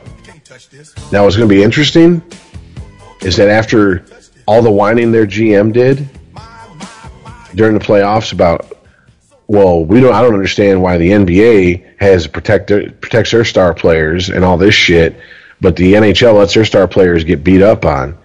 Is how, now, how does Pittsburgh answer that? Because their GM said, well, the only way we can answer it is to go out and get guys to protect Crosby, but that's going to water down the play of the of of uh, of the entire sport. And my opinion, is this: no, you tried to artificially create a create a, an environment where you're basically through engineering trying to change the sport into where there are no enforcers out there to protect the star players and you have a generation of players who grew up playing in systems like that, and this is the end result. And us, I hate to say it, real hockey fans, with the 96 uh, uh, rules that Bettman impl- or, uh, implemented, we started saying it 21 years ago. Said 20 years down the line, you're going to be singing a different tune when your star players getting taken out with cheap hits and nobody will touch him because nobody wants to fucking risk getting suspended. And it took one year longer than I expected, but it it, it finally happened. Finally had a GM start calling for one set of rules for superstars, one set of rules for fucking everybody else, which is to me a, is one of the reasons I'm not a fan of the NBA. Hey, that and I think the NBA is the most. I think the NBA is the most crooked league when it comes to the referees out of all of the four major sports. Oh. Hey, it, the hockey season, it's over, right? We got the off season ahead of us. We can start crowdfunding that league. All right. well, that's the interesting. That's we have running by October. This is what I'm saying. That's what makes that's what makes um, Pittsburgh's GM pissing and moaning and crying like he did that much more interesting because what's he going to do in the off season? I mean, is he going to go through with his with his threat? Polish his ring. You know, is, is Rutherford going to go out and get some guys that can protect Crosby that can let Crosby and, and then but here's but here's the deal. Are other teams going to answer in kind? Because if Crosby gets a bodyguard on the ice, I'm going to guarantee you one thing. He's not going to stop playing dirty. It's just going to make him worse because he's going to think he can now get away with it because he's got protection. Okay. It's like when you're in that relationship with that crazy bitch and she knows that she can beat on you all she wants, and if you call the cops, all she has to do is go, "He hit me," and you go to jail, even though you're the one standing there bleeding. Yep. Crosby's the crazy bitch, and so if he if he gets a, an enforcer who's a personal bodyguard, like guys like Gretzky had and Yzerman had back in the day, all it's going to do is fucking enable him and encourage him to go out there and keep being the cheap shot artist he is, and to even take it to the next level. Yeah. So, I mean, the East used to be known as the physical fucking conference. The West was the finesse play conference. That was 20 years ago. Now they want finesse play all around. But then you have players like Datsyuk and Kovalchuk jumping ship going to the KHL saying, we don't want to be in the NHL because the NHL doesn't think outside of the box. It doesn't. They don't let players be creative on the ice. Everything's a system, and if you don't play into the system, then there's no place for you, et cetera, et cetera, et cetera. And the fact that these players leave, not Kovalchuk as much as as as Datsyuk. The fact that Datsyuk left went and won a championship in the KHL, playing the style of hockey that he wished he could get, could have been playing in the NHL, tells me he was right. What's the, it, and what was his, what was his narrative here? Oh, he's old. He's time to retire and go home. Fuck that. he went to go play in the KHL. Hey, Rich, what you were saying just now about a personal bodyguard, it just reminded me of Ray, meet Fitz. Ray, take Fitz on. Come here, you little mushroom head fucker. you want to get a bodyguard? So do I. I'm still getting your little ass. Come here. Well, considering Ray's dead, this is podcasting for Jason Dimitri. He's got to be the only person, and if if he's listening, because he's the only person who fucking know that what that's about. Unless Tim Fowler crawled out of the woodwork somehow and started listening. but I mean, no, dude, come on, man. You're an old, you're you know you're a hockey fan that goes back. You know what I'm talking about. What you know, what's Pittsburgh going to do? Rutherford's bitching, you know, Rutherford, their GM's bitching about, oh, people are taking liberties with Crosby. We can't have that. This So is now I'm gonna go 2017, Rich. We talked So about now- this a little bit in, in our private chat. He's going to have his cake and eat it too. He doesn't need an enforcer because he's going to get the rules to protect Crosby. If the NHL goes to, we have one set of rules for our superstars, one set of rules for our fucking everyday whatever you know other other players. You're going to see a mass exodus to the point where the face of hockey is changed in the next 20 to 25 years. Well, I'm right, not even they've already joking. No, no, no. I'm saying though they've already done that. They've taken it off the TV. You can damn near only watch it on NHL Network during the season, or on different other you know cable networks that, if you have a home team, might carry the game. I mean, they've changed this so freaking much. There's no two line passing, no touch icing. It's like what the fuck? I get So- what you're saying, but what I'm I'm I'm, taking it to a level beyond that. I'm talking. It's going to be like back in the day with the US USFL and the NFL. They're both having their draft. Players would get drafted by both leagues. You're going to see players who are going to get drafted by the KHL, drafted by the Swedish leagues, who aren't even going to consider a stop in the NHL because they're like, "Fuck that." Why would I go there where the ice is tilted so much in the superstar's favor to where unless I'm going to be uh, an Auston Matthews or a Nugent Hopkins or you know some so, someone like that, Connor McDavid, unless I'm going to be one of those players that's going to be protected right from the jump street, why would I want to go to that league? Well, and the right. problem is the problem is you ain't going to have a league full of superstar players because the salary cap won't allow it. It's they've shot themselves in the foot and now they're bitching about they can't walk. But it's a self-inflicted gunshot wound. That's the problem. Yeah, but here's the thing. I don't think they care. I think they feel they're doing exactly what they should be doing. People still buy the jerseys. People still go to the games. You know, obviously they're not worried about ratings because they're not on any fucking network. I, I honestly don't think they care enough that they'll be like, well, we can't do this because players and, and fans and you, you said it, you know, 50 times over, no exaggeration. Bettman sucks as the commissioner and he'll come in and he will put on these rules that you can't touch people like Crosby, Auston Matthews, Connor McDavid, you know, and, and the rest of the stars. Because if he doesn't, you are going to go back to the Goon Squad days where you got two big motherfuckers going, Did you touch him? Did you even look at him? Come here. What's wrong with that? Not a thing. Not a thing. But he there's there's already rules in place that if that happens, people are going to get suspended. So I mean they've set they've set themselves up for a big fail. The only way out of this is to put those rules into place, Rich. The only way out of this is get rid of the instigator penalty to basically go back to like pre 96, maybe even mid 80s rules when it comes to fighting in hockey. And Bettman is not going to. Here's okay. Let me break it down for you. Here, Bettman is hired by the owners. People always argue when who who the the the, the people who just have a fucking 55 gallon drum full of Gary Bettman cocksnot and they just suck it down constantly and mm, they can't get enough of that fucking jism. Okay, those motherfuckers. This is this is the one argument they have about why Bettman is still in, in power and is still commissioner of the NHL. Well, the owners love him.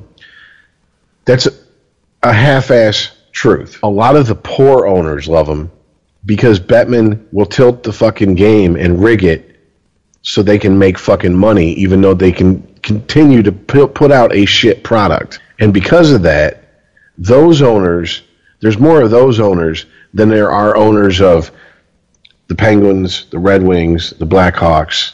You get my drift. The teams who were like, well, wait a minute, wait a minute, wait a minute, wait a minute, wait a minute.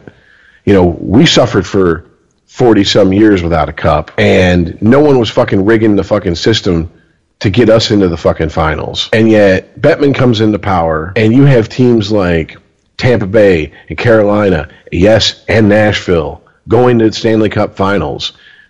Excuse me, Florida Panthers in what, their fourth, fifth year of, of existence going to the Cup finals.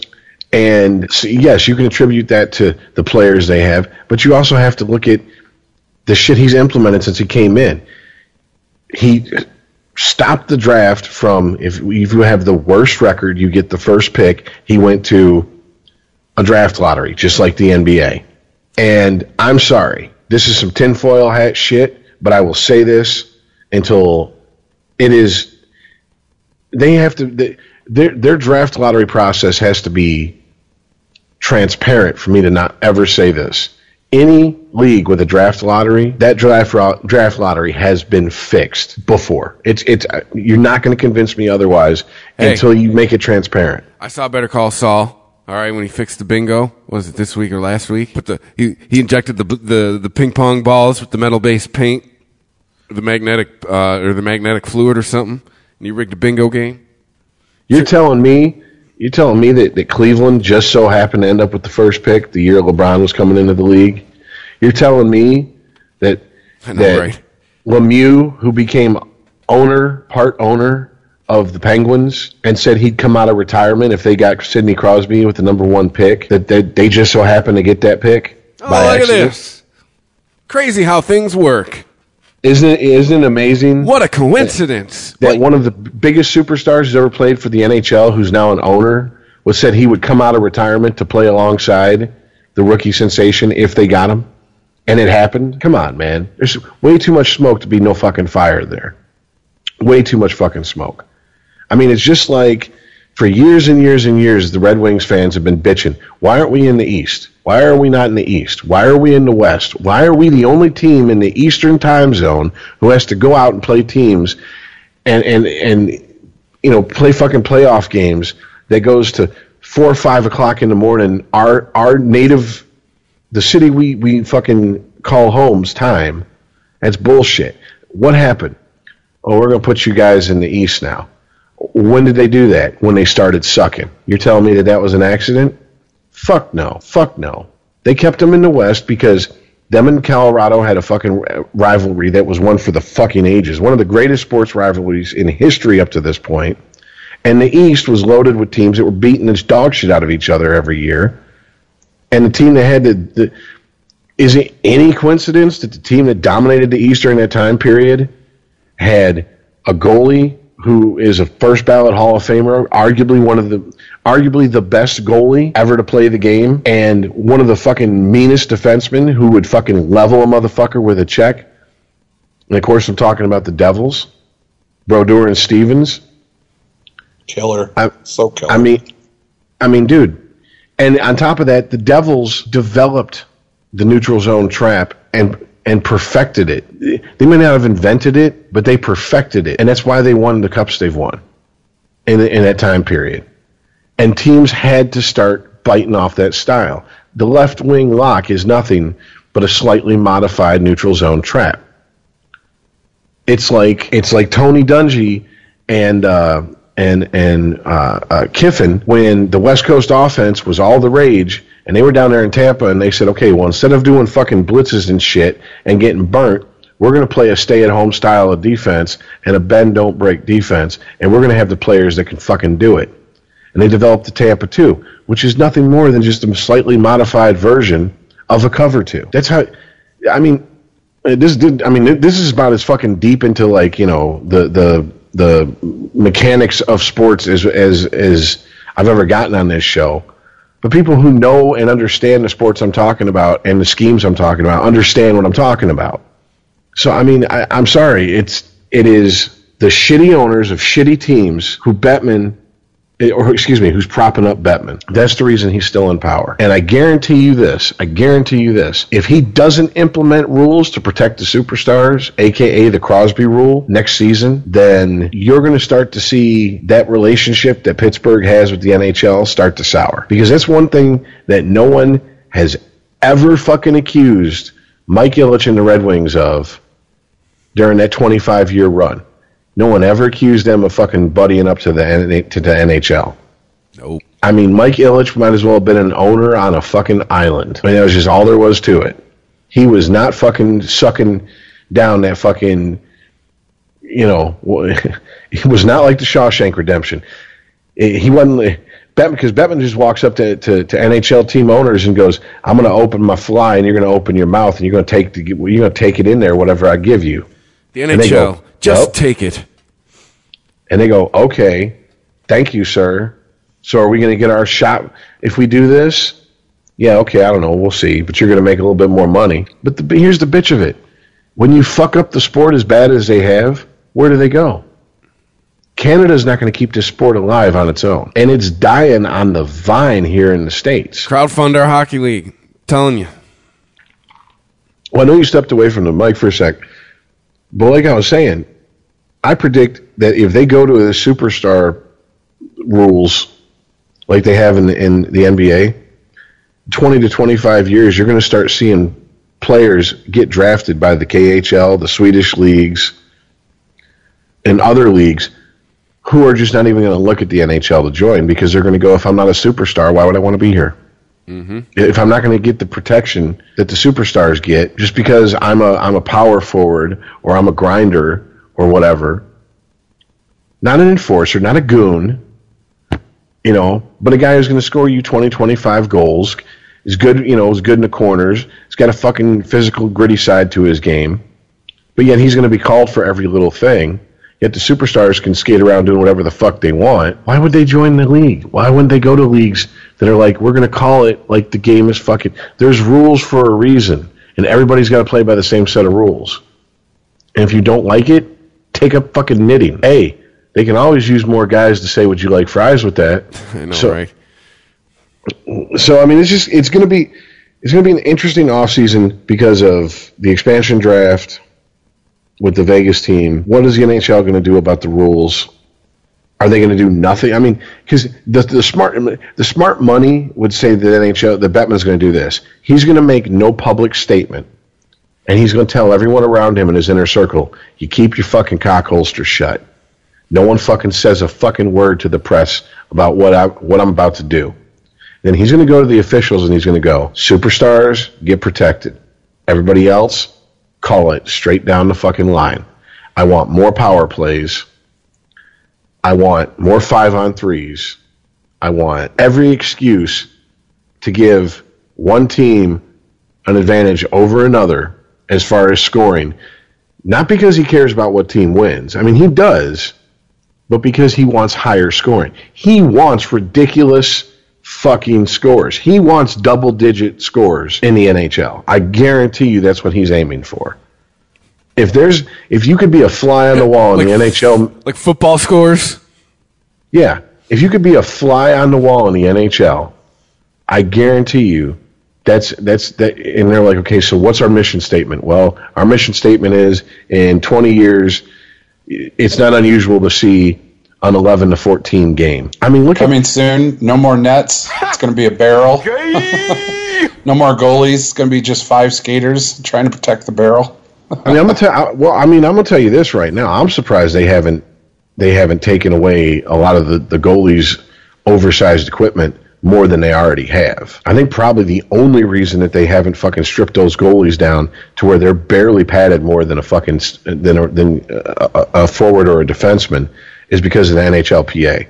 Their their their fucking union. Because if they the, if they do that, the first time a goalie gets fucked up on a fucking hard, like Al MacInnis type slap shot, there's going to be hell to pay. Especially in today's world of, oh my God, these guys that are skating around, slamming into each other at full speed are getting concussions. Who do we sue for this?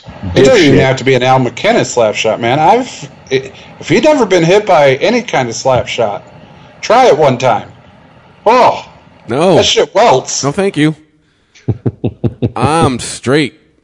I've seen goalies knocked out playing street playing street hockey with a street ball on a wrist shot to the to the head. I've seen them knock cold.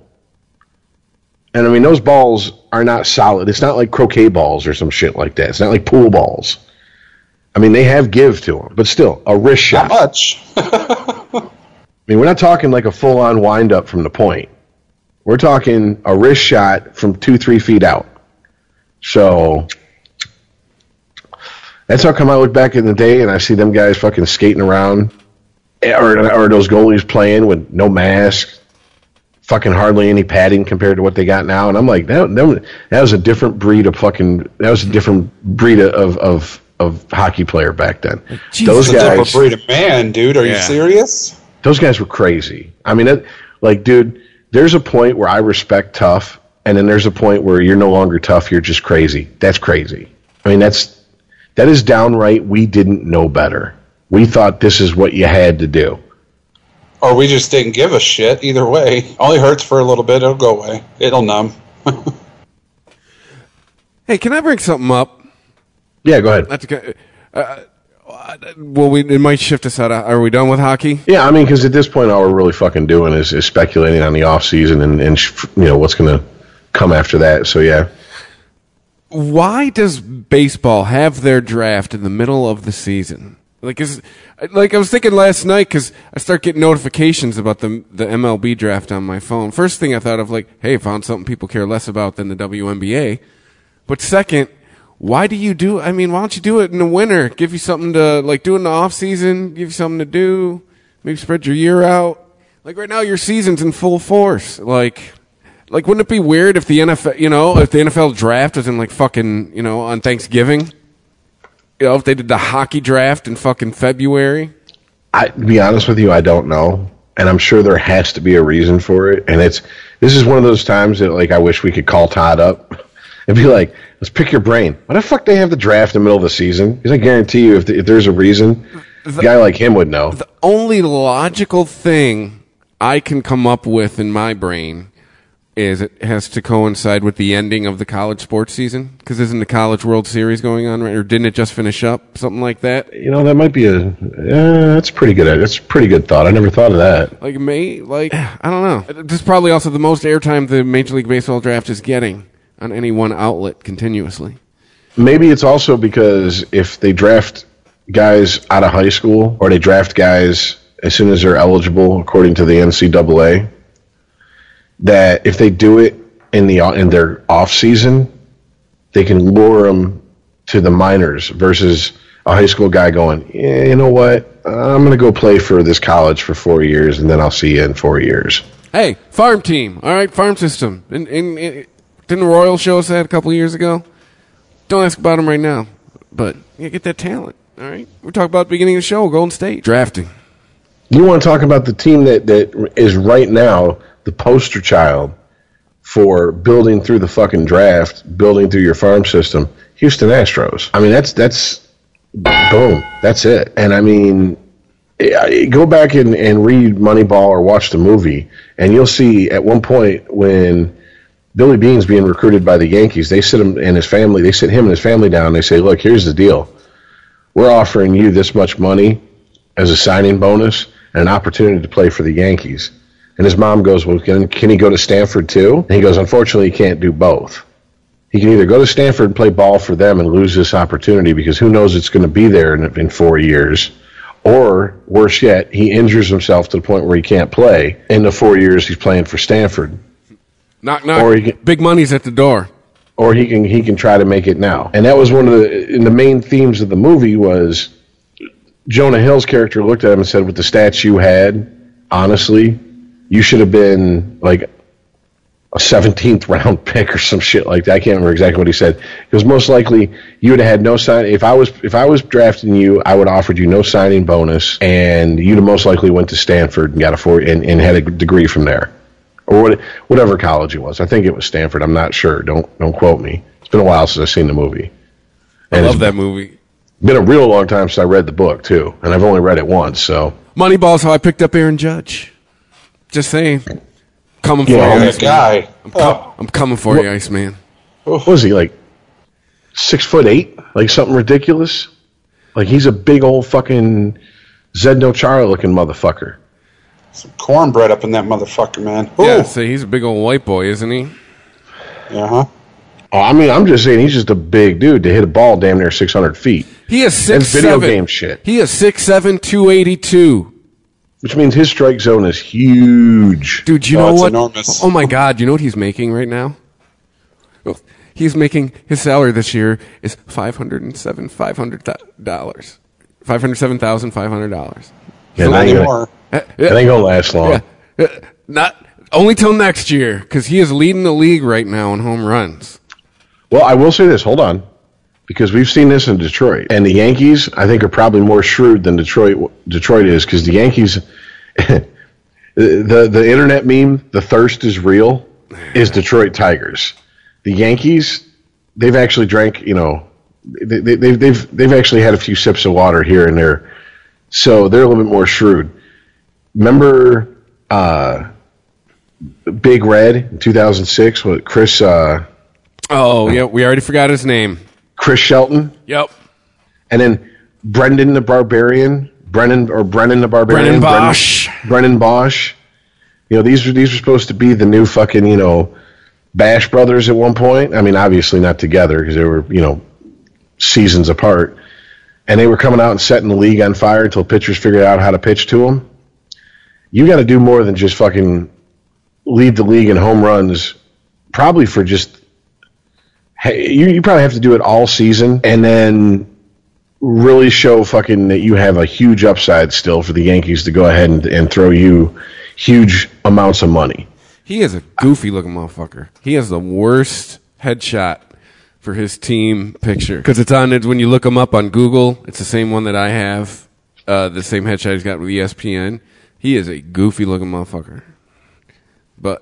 But right now, I mean, he is hitting the ball. And he's in his third. He was drafted in 2013 by the Yankees. He's 25. I mean, right now, is this East Coast Mike Trout?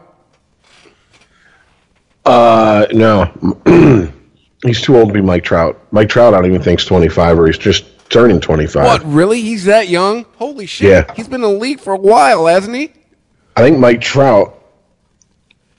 If hold on, because he's a fucking he's a freak of nature. That's Mike Trout is 25 right now, and he's making 15 is.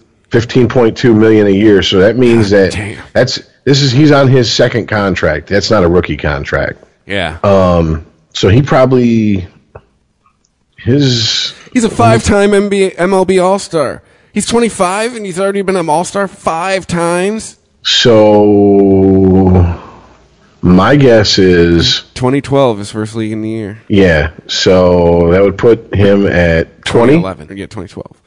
Yeah, twenty years. Jesus Christ, man. Yeah, no, you're right. Not East Coast. East Coast Mike Trout. Almost said Mike Judge. but I mean, right now, I mean, it's it's good to be Aaron Judge. It's good. Dude, to, that kid, that kid can hit a ball. Period. it's good to own him in fantasy. But you said something when we were having our little our little pre-show meeting, which I think is shitty that we have to. It comes up now. I'm not. I'm not bagging on. We bag on you now, Vice man. I'm not bagging on you for saying it. I just think it's shitty that it comes up. And you, you were what you were talking about? What if if you could just uh, avoid? I, no, I just said I, I hope to God he stays away from the PED talk yeah. Why we got to bring like uh, because it's it's the PED league. Maybe it's his third year and he's hitting his stride. He, you know, he did some work in the off season.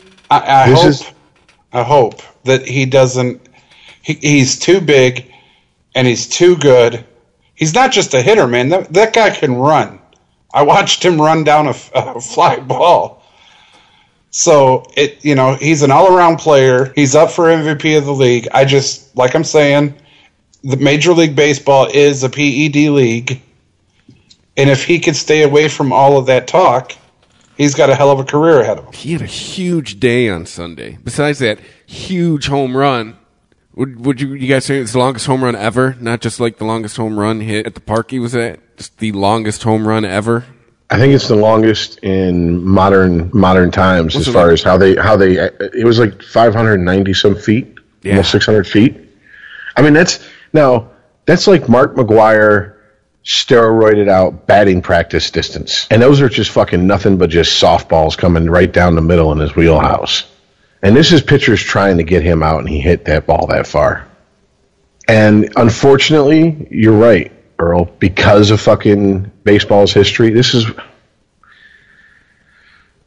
And I'm opening a can of worms by saying this because we all know how you feel. This is why I say, man, they just need to fucking say this is the steroid era, put an asterisk on a bunch of people's fucking stats, and move the fuck on. Either that, or they need to go, what what quote unquote PEDs or banned so let's put, let's put it this way. What banned substances can we take off that list that and and, and what ones do we need to keep an eye out for it? Because it's it can't be a dead document. It can't be a set of fucking substances you can't take and it stays static for 10 years because in 10 years they're going to be taking shit that wasn't even developed or thought about right now. You have guys in laboratories right now working on shit that in 10 years players will be taking and the and the MLB will have no idea of his existence or no idea how to catch him.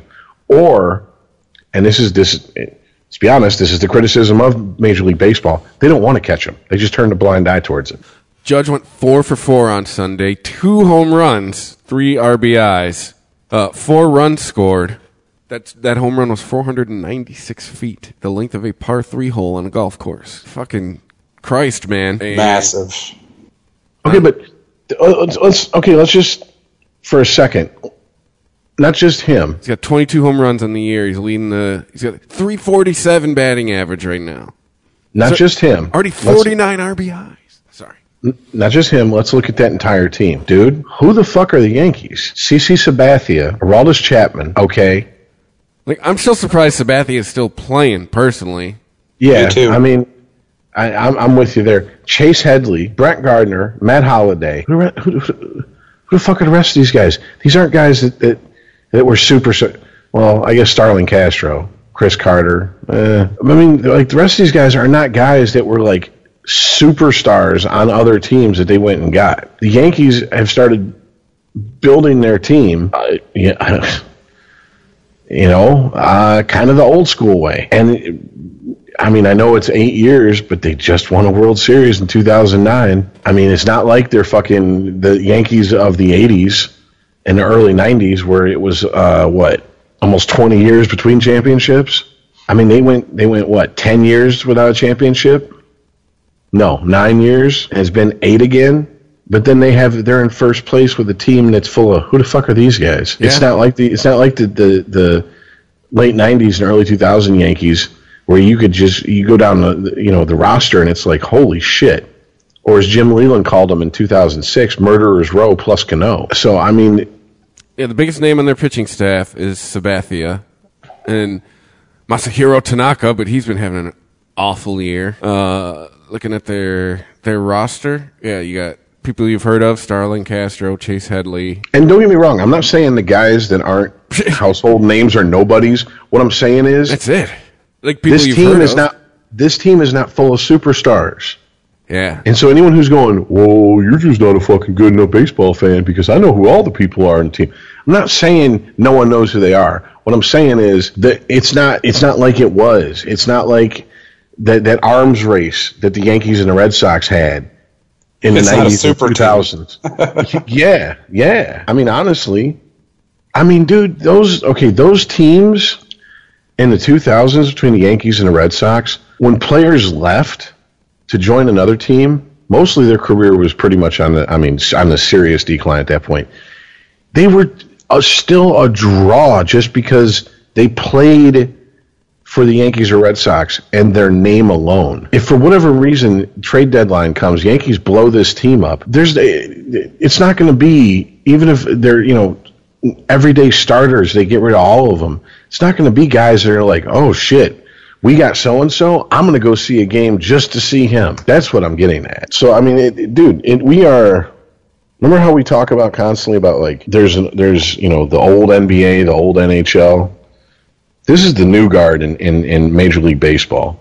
Mike Mike Trout pretty much was the tip of the spear of the new guard coming into the into the league, and he pretty much put the nail in the coffin of the old guard, which I hate to say was guys like Miggy and Pujols and et cetera, et cetera. I mean, you know, Miggy's considered an over the hill player who still has a little bit of pop left in his bat at this point. I mean, think about that, guys. Wasn't that long ago, the man won a triple crown. It's five years. correct. You know, and and he's he's now an afterthought, like Pujols is, if you don't live in Detroit. So I mean, it tells you all you need to know. I mean, I think the I think the only league who's they go through it, the NFL, but they go through it more with quarterbacks because there's so much turnover at the at the non at the non quote unquote skill positions that I mean, unless you are just a diehard football fan, most most people couldn't name the fucking offensive line on a goddamn fucking football on their on their favorite football team. They couldn't tell you everybody from center to both guards and both tackles. I mean, uh, you know, let's be honest. So, and you- you're gonna tell me who to play? You're gonna tell me who the long snapper is? Get the fuck out of here! What's a long snapper? It's a tall, it's a tall bitch with a with a big old fucking deep cunt. I don't know, but uh, Hey, who is that Detroit pitcher we had a few years back? The black guy, skinny. I think he went to Toronto, or we got him from Toronto. What? David Price, Yeah, a few who years went to ago, the Red Sox. like two Yeah. seasons ago.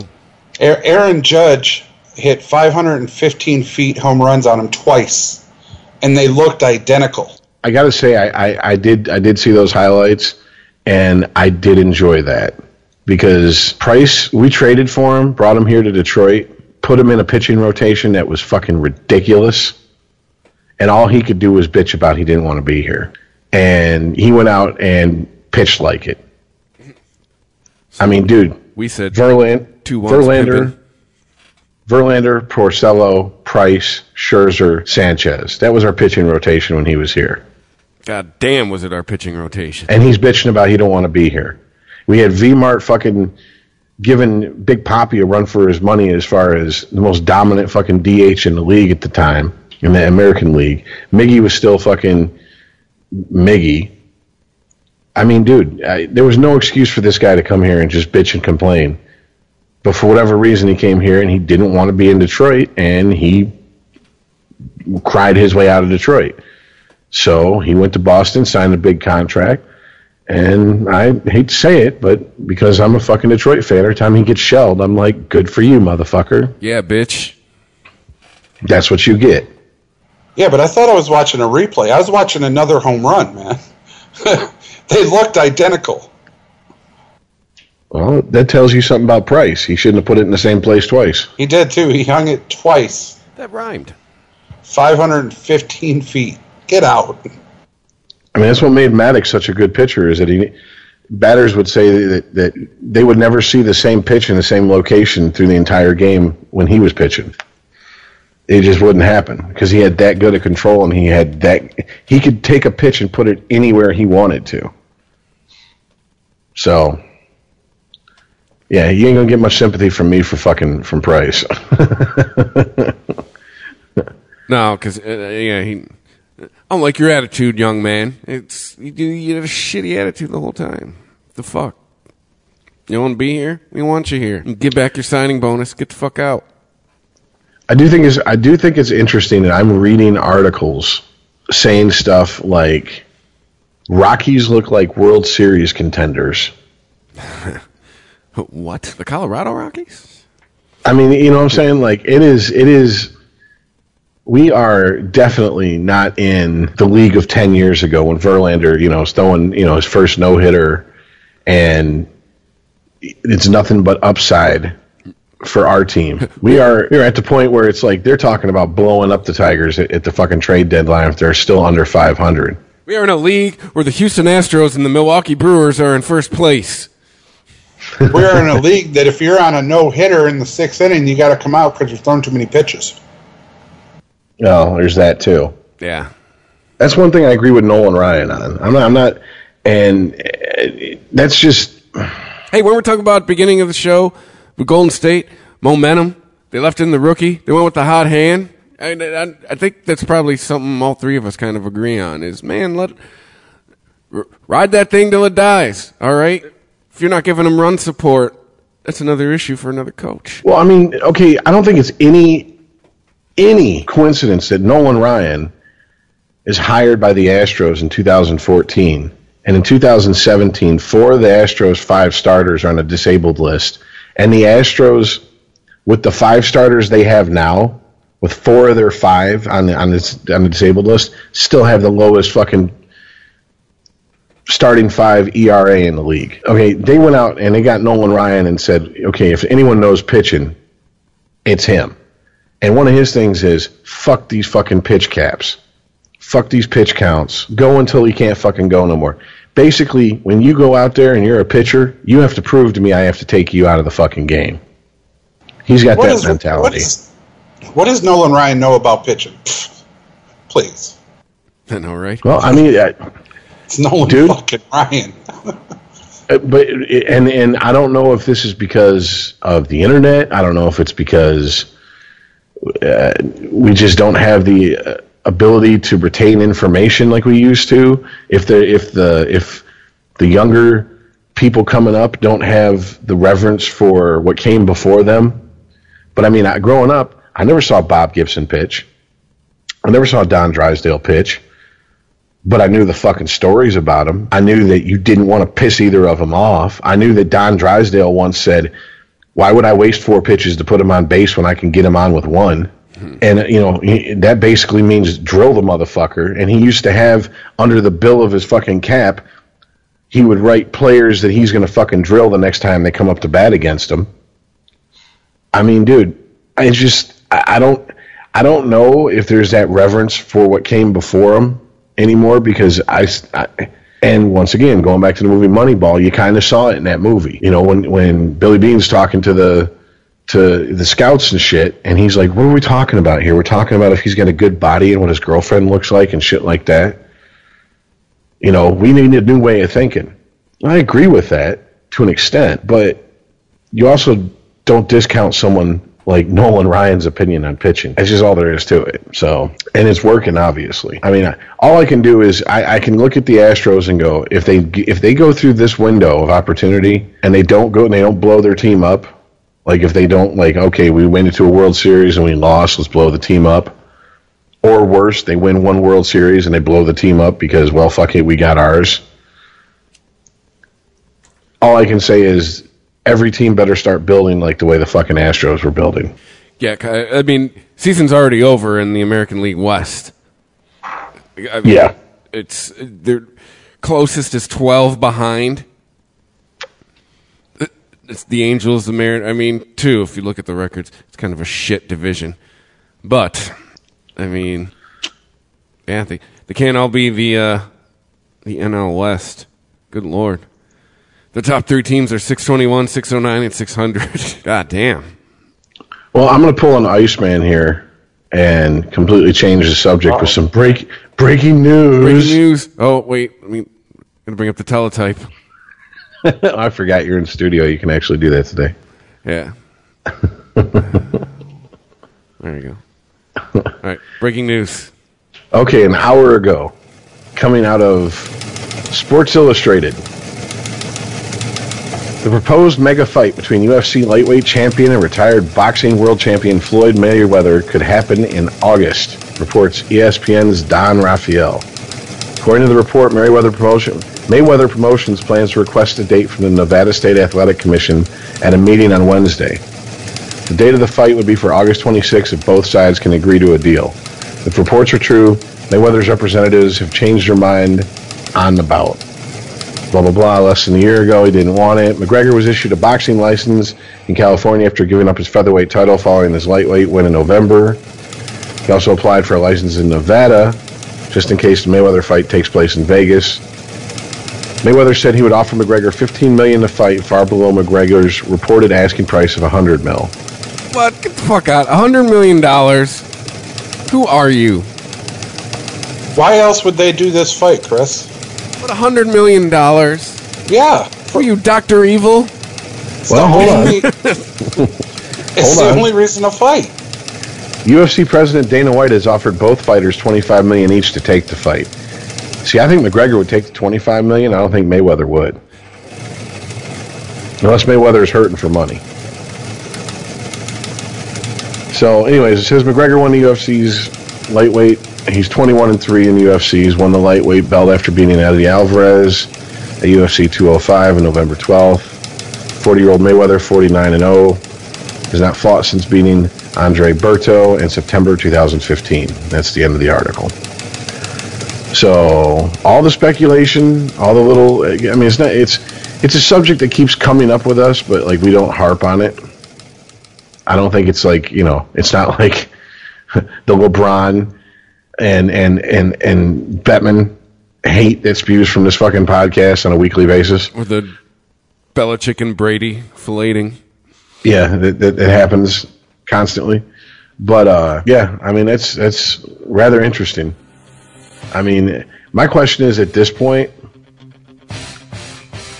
has it lost the has the idea of the fight lost its its novelty to the to the so. casual to the casual fight fan? No, I really do. I really think so. Like when Because that's ahead. that's what I'm that's what I was trying to tell Chris. What what else would they fight for other than money? I know Mayweather- it's going to be a Wait. big purse, but a hundred million. Come on, man. Oh, absolutely. Shoot for the moon. Get halfway there. I'm Who's good. putting up that money? I don't. I, as much money as the UFC has, I don't think they got a hundred mil liquid just hanging out. No, but you got pay per view and the seats and all that. And, eh. It, it, it's, eh, uh, kind of going on what Rich is saying. Is it like Cheers when Sam and Diane finally got together? You're like, yeah, that's it. All right, it happened. Like, it, has has the hype to this fight just built up so much that now it's finally going to happen? Like, maybe we cared more a year ago.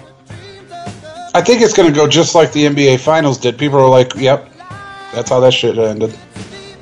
You know, now, oh, what? They're still talking about this? Well, I guess it depends. Is it? I was completely listening, Rich. Is it going to be a boxing match or an MMA match? That Oh, it's going to be a boxing. boxing. Oh, There's- then fuck. Yeah, it'll go. Mayweather will be the Warriors. I, I don't know that Mayweather would be the Warriors. He ain't got fuck all to prove. He's going to be there for the money, and that's it. Yeah, but he's a good boxer. Yeah, Like, that's the thing. Like McGregor. I mean, your attitude and tough talking can only get you so far. I mean, you. Ooh, you. By, by the time the fight comes around, you've been training for boxing for what? Maybe a year, year and a half, two years tops. yeah. But Mayweather's McGregor been doing it his whole too. fucking life. But McGregor could take a punch, and when he took a punch, it wasn't with all these you know padding on a glove shit. It was almost bare knuckles. So Mayweather's gonna pound his face in. yeah, but he ain't gonna beat him in like the first three rounds. That's gonna last. Beat him like the first three minutes. He has zero boxing experience. I'm just, just.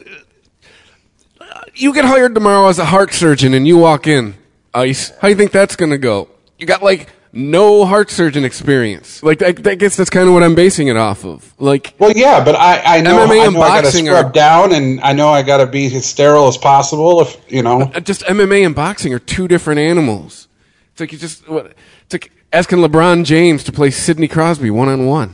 Like if you play hockey, Sidney's going to win. You play basketball, LeBron's going to win.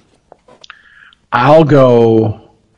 i okay, I'm just gonna say this. I don't know shit about the mechanics of boxing. I mean, I, when I watch boxing, I watch to see two guys beat the shit out of each other, and that's it. I, I don't know who's inside game or whatever, so I have to defer to people who know the, the, the art of boxing better than I do. And I've yet to hear anybody who knows boxing well and knows the UFC say that in a fucking boxing match, Conor McGregor's going to come out on top. I mean, I it just I haven't heard it. I have no doubt that Mayweather will beat McGregor. None. But I don't think it's going to be nice and simple like the rest of Mayweather's fights because Kid can take a punch, and he can deliver a punch. I think it's going to be Ronda Rousey esque. Where it's going to be fucking, you know, what was that one fight where it was over in like a fucking minute? I think it's gonna Holly- be like, I think it's gonna be Holly like Holmes? that. Yeah. Well, I mean, I, I mean, I, now it was on Joe Rogan's podcast, and even though Joe Rogan is a UFC announcer, he's also a comedian. So I took what he said with a grain of salt. But he said that guys like Conor McGregor aren't used to getting their ass kicked, and especially getting their ass kicked, and they're only allowed to use one discipline of fighting. He's like, I just want, I just want to know if, if Mayweather starts rocking his world, if he's gonna fucking flip out and try to take him to the mat, you know, just out of fucking instinct and end up fucking blowing the whole thing. And I'm like, I, I mean, if it if that if that happens, then the shit show that would ensue because you know that Mayweather's corner is jumping in at that point, and then here comes McGregor's corner, and it's gonna be a fucking, it's gonna make Holyfield Tyson look like nothing Mayweather's been as far as shit show. for 21 years professionally. So he's been training for boxing all those 21 years. He's 49 and 0. 26 of those are KOs. Like, I don't think McGregor knows what he's getting himself into. Oh. Okay, Chris, and I can respect that. However, let's face facts. M- McGregor is 28. Floyd Mayweather is 40. You know, that's great that he could have George all those Foreman was wins whooping people's knockouts. ass half his age when he came back in the 90s for a minute. Come on now. He's 40 years old, man. The speed, the snap, and the punch, you lose some Foreman of was like, what, 43? I just remember Foreman making that song with George Jones, "Don't Need Your Rocking Chair." yeah. That's how old he was. he had to make a song about.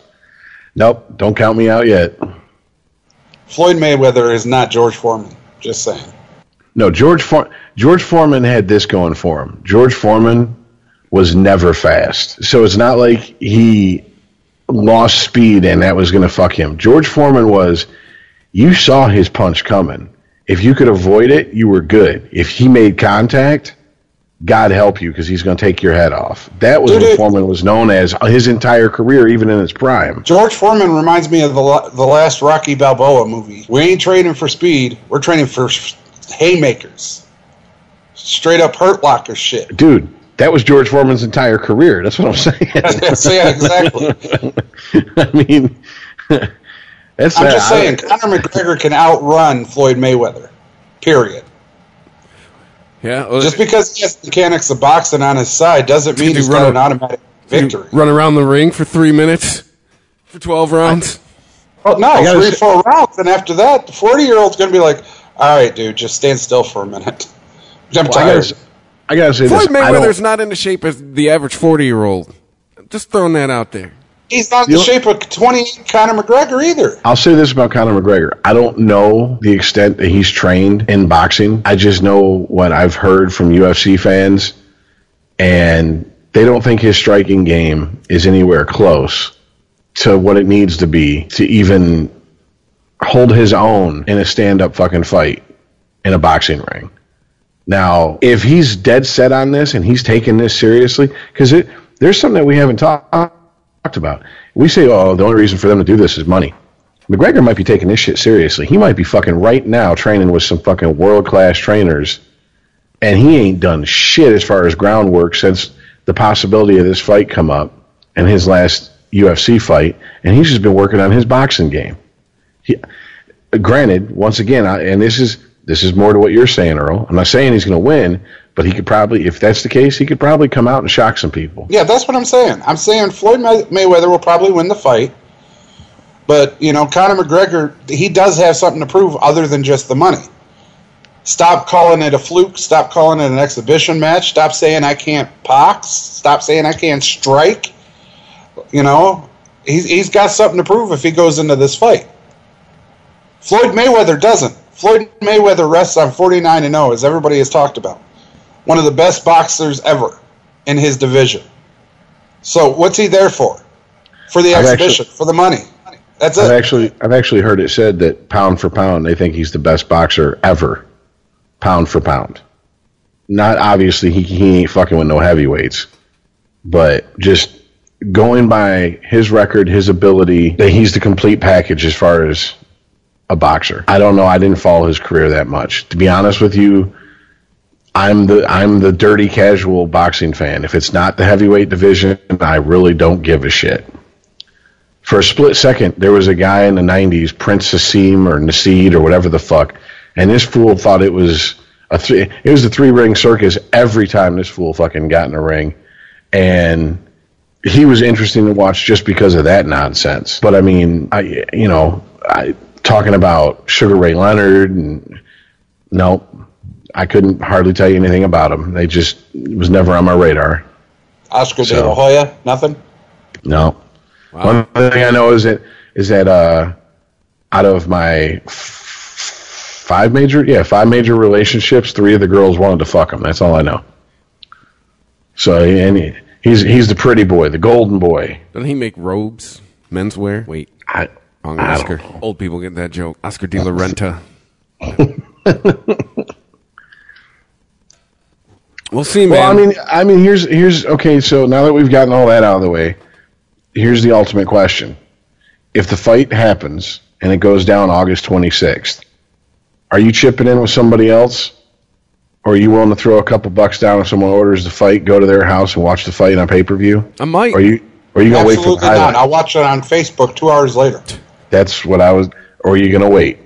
in our new pirate society, everything's free. It's not. It's not big enough to to do that anymore. The, here's the thing. Chris nailed it. Did this lackluster or did the luster of all of this fall off? It absolutely has. When it was first talked about, it was a joke. It's like a boxer against a MMA fighter. Stop it. It's not even close. In a boxing match, and then you put in that it's Floyd fucking Money Mayweather. The fuck out of here. And then it kind of got serious. And then everybody's like, well, I mean, he can take a punch.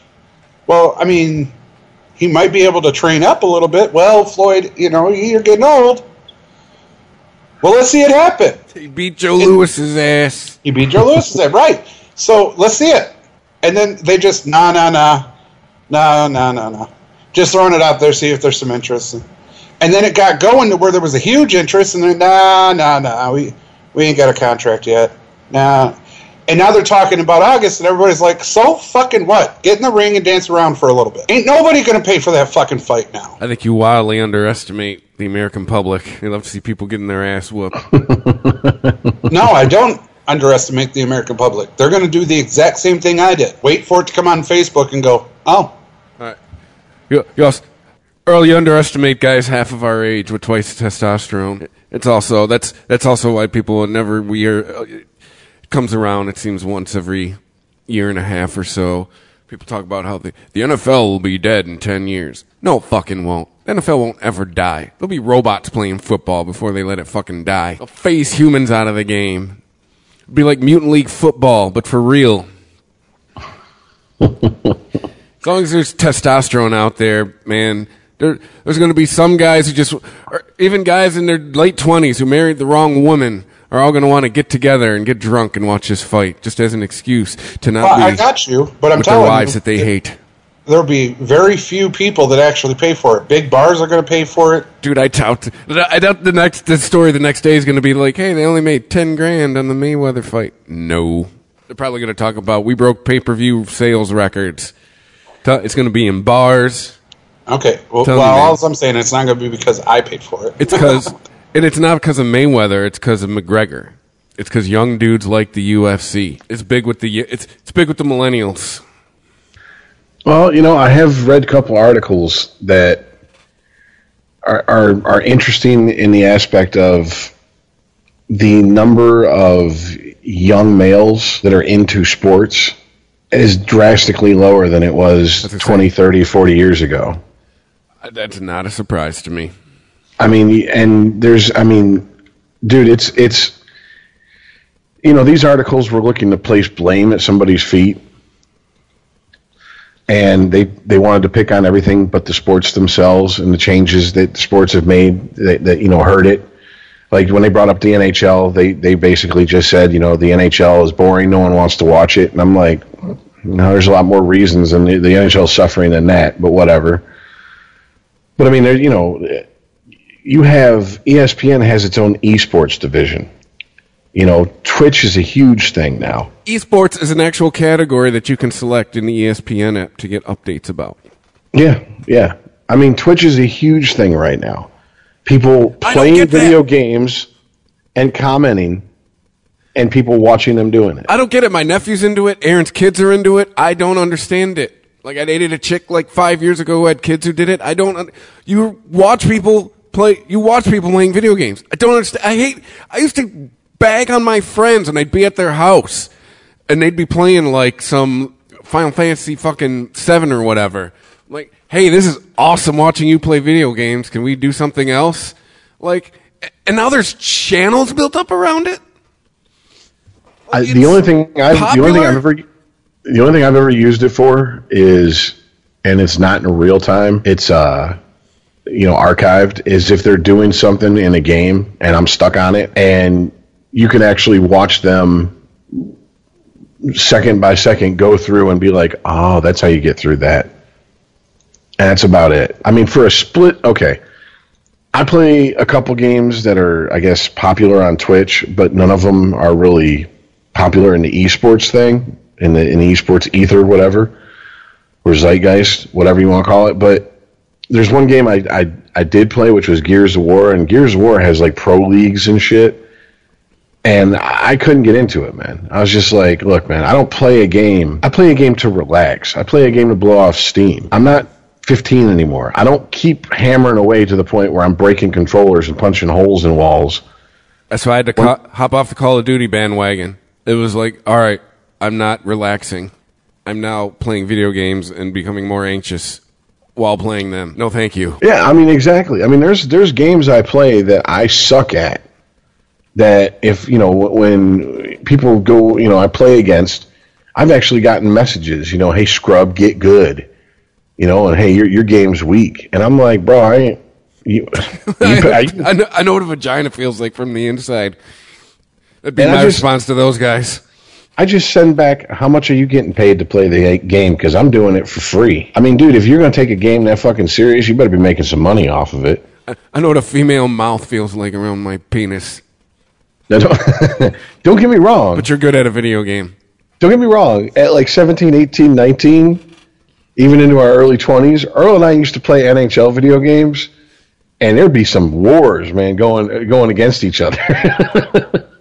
Sometimes the only way to stop it was we started playing on the same team, and so we'd switch off each period. that would be it because it was going to turn into, you know, well, we can go outside and we, we, we sit here and talk this like, like Hockey gentlemen. at Fitz's house. yeah, or we can go outside and get some gangster shit. What do you want to do? You know, But you know how it is now. You get the tough talking kid, little kids online, and anything now. Now that you know, now that the the whole online gaming experience, always people talking shit. Oh, the EA Sports Hockey League. You create a player and you play with real people, all all all five skaters and a goalie. You play and you play a whole game. And I, the minute I got that game and that, and and had the connection that allowed me to play it, I hopped on. I was excited. That lasted for one and a half years. It lasted for the first year I got the game, and and the next year's game come out, and for about six months I was into it, and then I just got tired of being screamed at by guys who were acting like this is the Stanley Cup Finals, Game Seven, triple overtime. And you're in it, actually playing.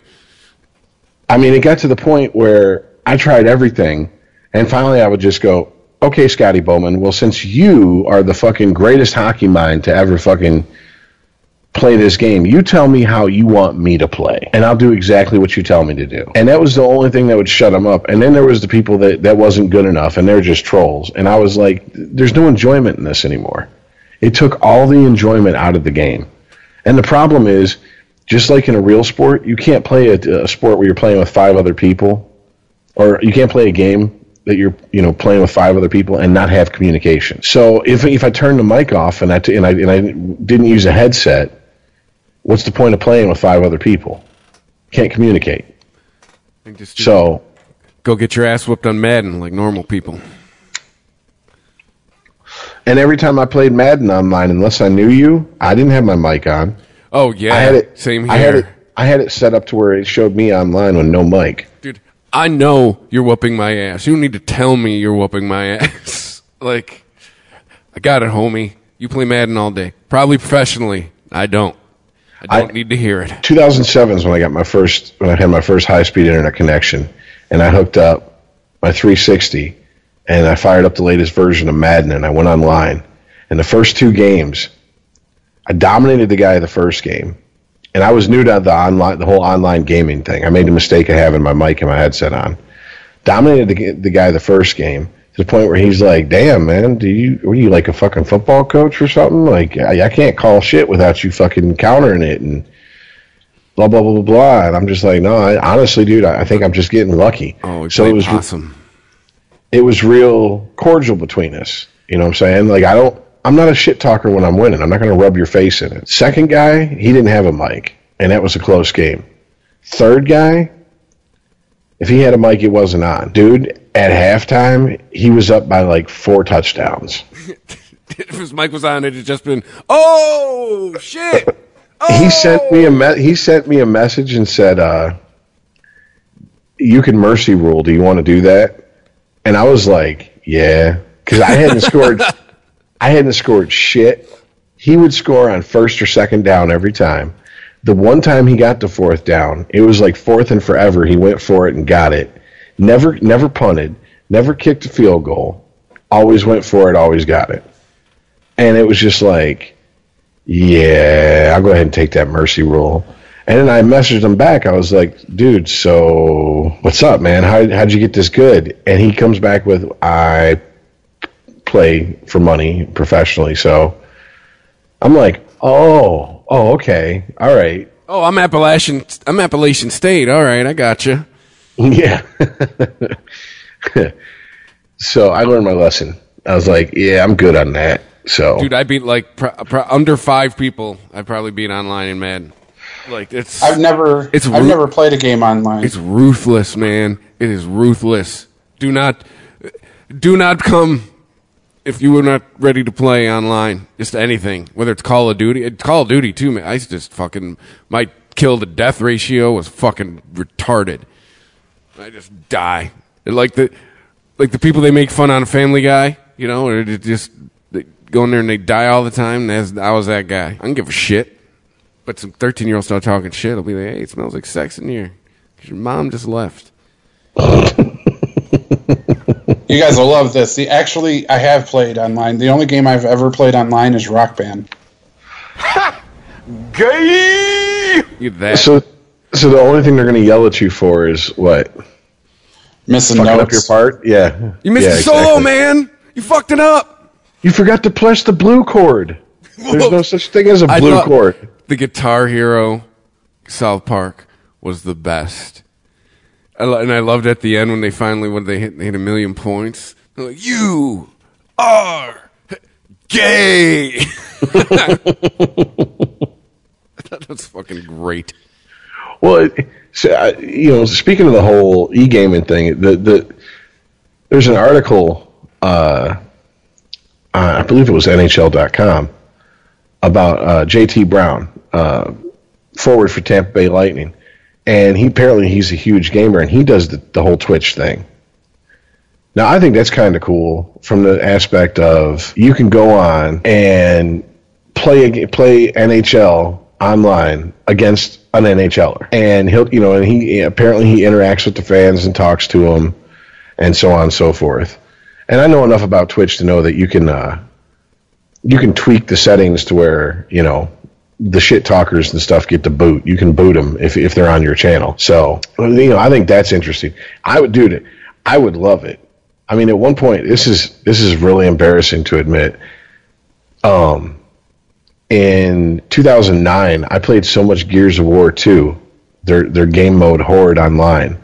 I was ranked in the top 200 in the world. Like you'd go on the leaderboards and you would take the filter and go worldwide, and I was in the. If I wasn't in the top 100, I was no lower than like low 190s out of thousands and thousands and thousands and thousands of players.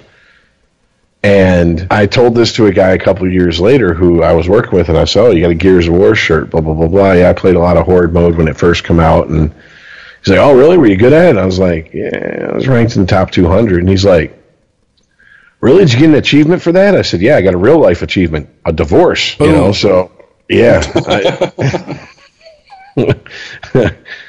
divorce achieved. You know, and uh, Congratulations. Now get out.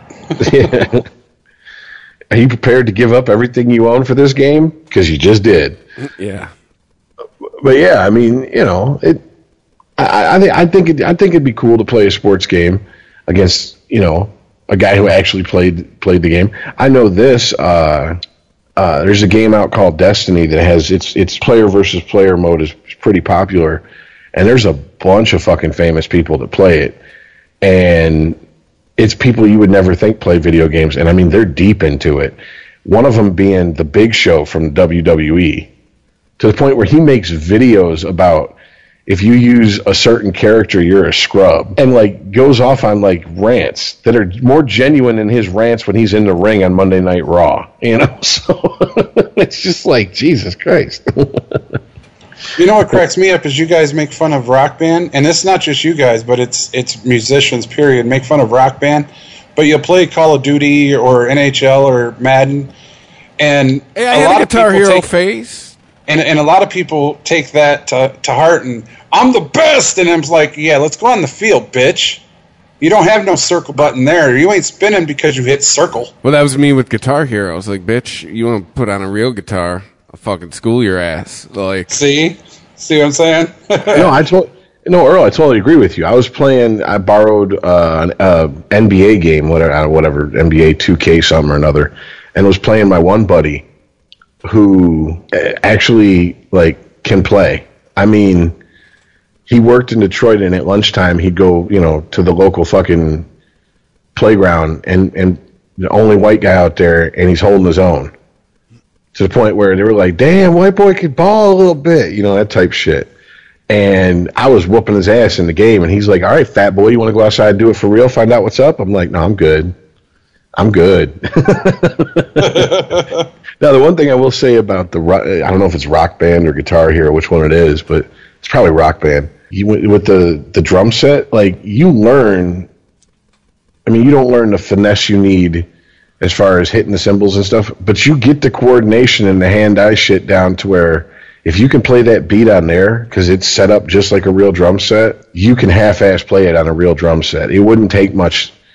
Like if you've learned to play drums on that, I don't think it'd take much to transfer it to a real drum set. You it's can't Rock say Band. It's called the Ion drum set. you can't say that about their fucking guitar shit. no. Yeah, you can actually. Rock Band came out with a Mustang guitar, Fender guitar. It has 128 buttons to replicate the fret movement on a real guitar. Yeah, but If you're gonna do you that- can't, you gonna- can't bend. You can't vibrato. Yes, you I was- can. They have five strings that you can bend, pull, can't hammer. tap. If you're gonna do that, just go out and get the game I got Yeah, what Cold. game is it? called Rocksmith, where you plug Yeah. your guitar into your your Xbox or your PS4. That's one I wanted to get, where you actually have to play it.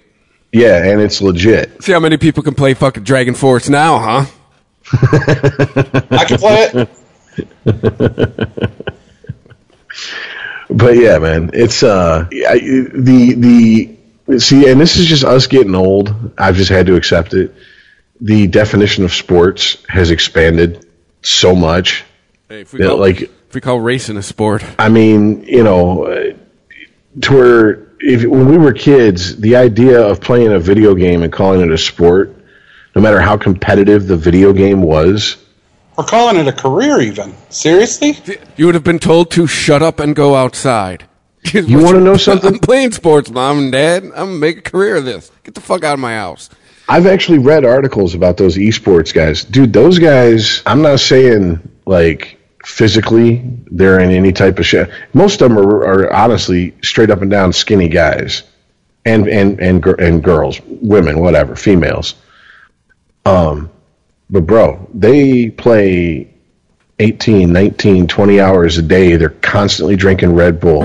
The, the use of Adderall and and and amphetamines is ridiculous because it's like it gives you that half second advantage and that's all you need sometimes to win a game. And I'm I'm reading this shit and these guys burn out and retire by the time they're like 26, 27 because it just the doctors are like, "Yo man, you've been doing this as a quote unquote pro, getting paid to play since you're 16."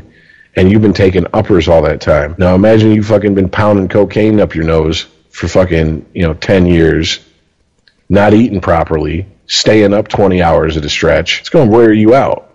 I mean, and Adderall is only what, one chemical compound away from cocaine? So, I mean, it's. eh. I, in that aspect, I, I mean, eh, it's it's kind of this Take a bunch of kind of- Adderall, drink a bunch of Red Bull, and I'll never sleep ever again. In that aspect, it's kind of the same, except for I guess they burn out not from their body giving up on them, like you know a running back in you know football or whatever, but their body giving up on them by like, do you want to die of a stroke before you hit thirty? You know, your blood pressure is two hundred over one forty, and you're twenty six years old, and you weigh one hundred and twenty pounds. There's no reason for that. yeah, I know, right? so but yeah i mean it, it, it was it was just an interesting article and I, i'm gonna tell you what if i ever play fucking against a pro and i beat him oh trust me i will be running video on it and that shit will be posted and i The will talk microphone that will shit. be on. oh yeah. Then your audio would be, oh, shit, i'd be like you get paid to do this in real life? I'm whooping your ass for free, son. i'm like while you're out here playing video games you know what my guys are doing? Practicing Yeah. i'm talking about practice I'm whooping your ass as a hobby. oh shit all right so That's we- what the we- Warriors do to you now, just for fun. You know, I don't even think the Warriors practice. I think they just hang out. 70 in the first half ain't nothing. Oh, that reminds me. Uh, the last story I got is uh, oh shit. Hold on, I gotta because I, always get him and the rapper mixed up. He's a football player. I'm intrigued by that setup. Who the Do, do you know this who I be? keep getting mixed up? Andre Ig- Iguodala and Jerome uh, Ginla. What? I keep getting those two mixed Isn't one up. I guy really like do. 20 years older than the other? Yeah, but still. Are you saying Black Don't Crack, Earl? No. I'm just saying that their last names sound familiar, similar, and Oh, again, and Some- Iguod- Oh, the last names. so sometimes I call Oh. Iguodala Jerome Iguodala. All their names sound the same to you, Iceman? Huh? Oh my, yes, motherfucker, absolutely. It's Aqib Talib. Ah, that's, I get a mix. Yeah, what, I get a mix up yeah, with Talib uh, Kweli, yes. yes. It's all coming back Anyways, to me now. Aqib Talib basically fucking started talking some shit and called Kevin Durant a suburban kid and basically started mocking him for joining the Warriors to win a championship, calling it the easy way out, et cetera, et cetera, et cetera. Well, but is he always? Well, I guess my first question to this be is: Is he always been a Bronco? No, he was drafted by the Buccaneers. So he went somewhere to get a championship. I, I'm just, I'm just throwing it out there. I think it's interesting that that he's. Well, I mean, he's uh, apparently a self con, uh, confessed Cavs fan. So It says he's he's from Cleveland. Yeah. So I mean, you know, obviously that this is this is coming from a homer, but uh, I do think it's funny that a guy who has had issues with, at one point, I believe, shooting a family member, you know, and shit like that is going to talk shit about a guy who has Kevin Durant ever had any fucking off-field drama like that? No, man, you don't hear about Kevin Durant if it doesn't involve uh, a basketball game. The tweet says, "You a suburban kid, link up with the best to chip," and then he's got the uh, the emoji that's got the hmm look on its face. It says, "HOF laughing at you right now." Is it? Yeah. Okay. He And just averaged run- over thirty points in the finals. let me let me run down uh, Aqib Talib's uh, legal problems and incidents. At the NFL Rookie Symposium, he was involved in a fist fight with fellow Buccaneers teammate Cory Boyd. The next year, he beat the shit out of a taxi driver and was arrested by Florida Highway Patrol and charged with resisting arrest and simple battery. In 2011, so he skipped one year of bullshit. 2010, he kept his nose clean. In 2011, he a felony warrant was issued for aggravated assault with a deadly weapon after he fired a gun at his sister's boyfriend. So, oh, and in 2016, he was shot outside. He was shot in the leg outside a Dallas strip club. And apparently, it came out later that he falsified the report and he actually shot himself. Okay, Plaxico. So there you go. There you go, ladies and gentlemen. This is this is this is the person who chooses to talk shit about Kevin Durant. And I mean, if I'm gonna talk shit about Kevin Durant after he wins the finals, I'm gonna talk shit about this video I'm gonna send y'all. I don't know if you guys saw it, but I think it's fucking hilarious. It's How the Kevin fuck Durant. is he going to talk about Kevin Durant going to the Warriors when his punk ass went from Tampa to New England? Well, he was traded.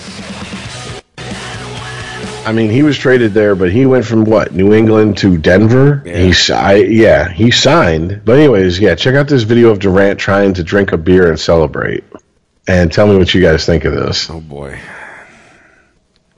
I don't lose respect for the man. I don't let him enjoy his championship. We gotta get, we gotta get in his ass right away. Come on, video. The fuck you doing? That's terrible. Did you get it to play, man? Still fucking loading. God damn! What's your old lady doing? Downloading the Library of Congress upstairs? Dude, she's at work. No, ever since I got rid of DirecTV, my internet's gotten super slow. I think they changed my internet because they're mad I don't get TV from them anymore. I'm on the page. Jesus Christ. I just want to see this goddamn video. There we go. Well, there's actually two, but the first one I think is the most amusing. This video gets to come on, man. You might be an all star and future Hall of Famer, but you're a rookie when it comes to celebrating. Oh, here we go. Never having done it before, I guess. Oh my god, right as he starts drinking it, a pop up shows up. Get the fuck out of here! oh, here we go. Alright. Oh shit! Maybe he's a wine guy, you know? He's up in Northern California. And in the one below it, he tries to do the, the Stone Cold They Steve Austin Napa? beer smash, and he can't get the beers to break open. You know, maybe maybe he's a whiskey smash. guy. Hey, may, hey, maybe he's a beer snob, and he's like, get this, get this shit out of here. What is this? Bro, You gi- you hand me a Bud Light now, I act the same way. Like you gave me a can of water. What is this? Yeah, but why is he puking up water then? I know, right? And he's Oh. trying to smash the beer cans. And dude, for a professional athlete, he looks like a girl trying to do it. I mean, I, I think there's something to say that there's something too that this whole, you know, gender is a social construct that the younger generation is pushing. Some of these guys are buying into it a little bit too much, dude. Seriously, it's okay. You you don't have to do everything in a gender neutral manner. you can smash beers like you're a man. Yeah. well, not just that. He's also jumping around with a closed beer. You know that shit foamed. And that's Oh, all it's- what, what it looked like. That's true. Maybe he's like, oh, this is all foam. Get this It's out of here. Yeah, he probably got a fucking mouth or a gut full of foam that just came back up on him. So, but yeah, I just. Hey, he's a champion now. He don't give a fuck.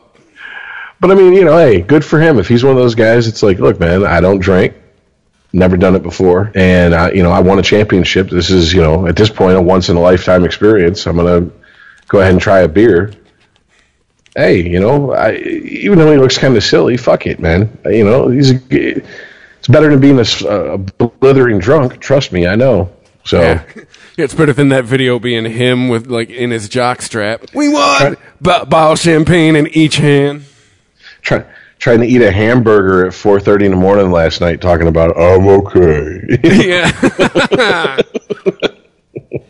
No, I, I'm with you there. If you're going to make fun of the man, make fun of him for that, not for leaving to go win a championship. Because your ass went from Tampa Bay to New England, the home of the championship, and went from there and said, "Oh, the sheriff's in town in Denver. There's going to be one or two there." Yeah, exactly. And took your ass there. Yeah, you, you can't talk shit to Kevin Durant about that. on top of that for any player who has ever switched teams via free agency to talk shit about a player who switched teams during free agency makes you look like a hypocrite so but yeah i thought it was funny because the title of the uh the the article was uh talib fires shots this time not at himself Buzzing. so i was like well yeah, That's true though. Oh, anything else, guys? Mm, that's all i got man We're sitting at the beginning of the show, like, oh, we'll talk about the championships and we'll figure it out. Well, here we sit again at three hours ish. I mean, honestly, we are now in the slow part of the year. yeah, I know, right? And it will be big, the slowest when the All Star break comes for MLB. So, big old downshift here next week. Hey, hope you like baseball and tennis. Hey, but hey, Golf, I made it. Golf I- I racing. I, I had a I had a chance, like a couple of them, to bring up Jordan, but I didn't. I didn't get hung up on. Yay! There you go. and we'll just ignore the fact that you just tried to. You're right, dude. He is he is Tom Mazaway. he is, man.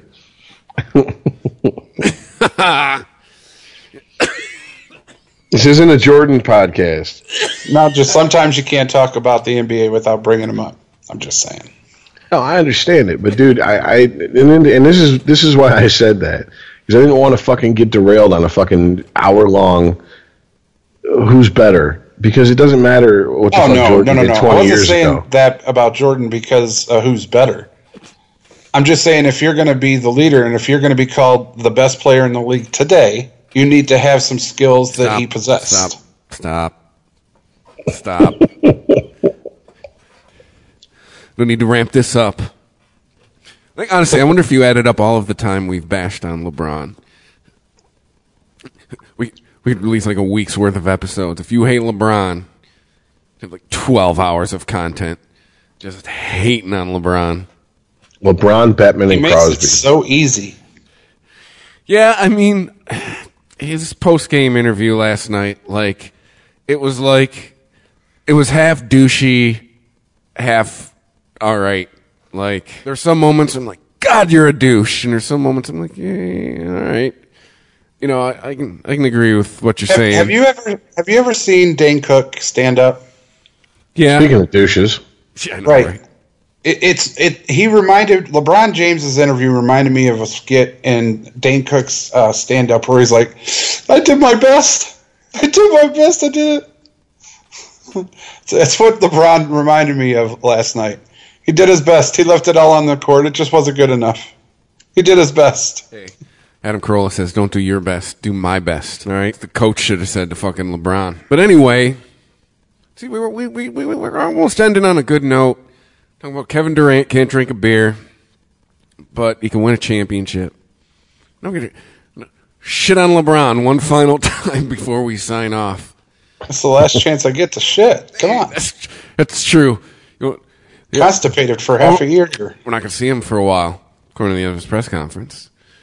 Yeah, but you know, uh, November, October will be here soon enough. Oh, so now what? We're about what? Maybe a month away from training camps reporting. When does the first training camp report? It's usually around the middle of July, isn't it?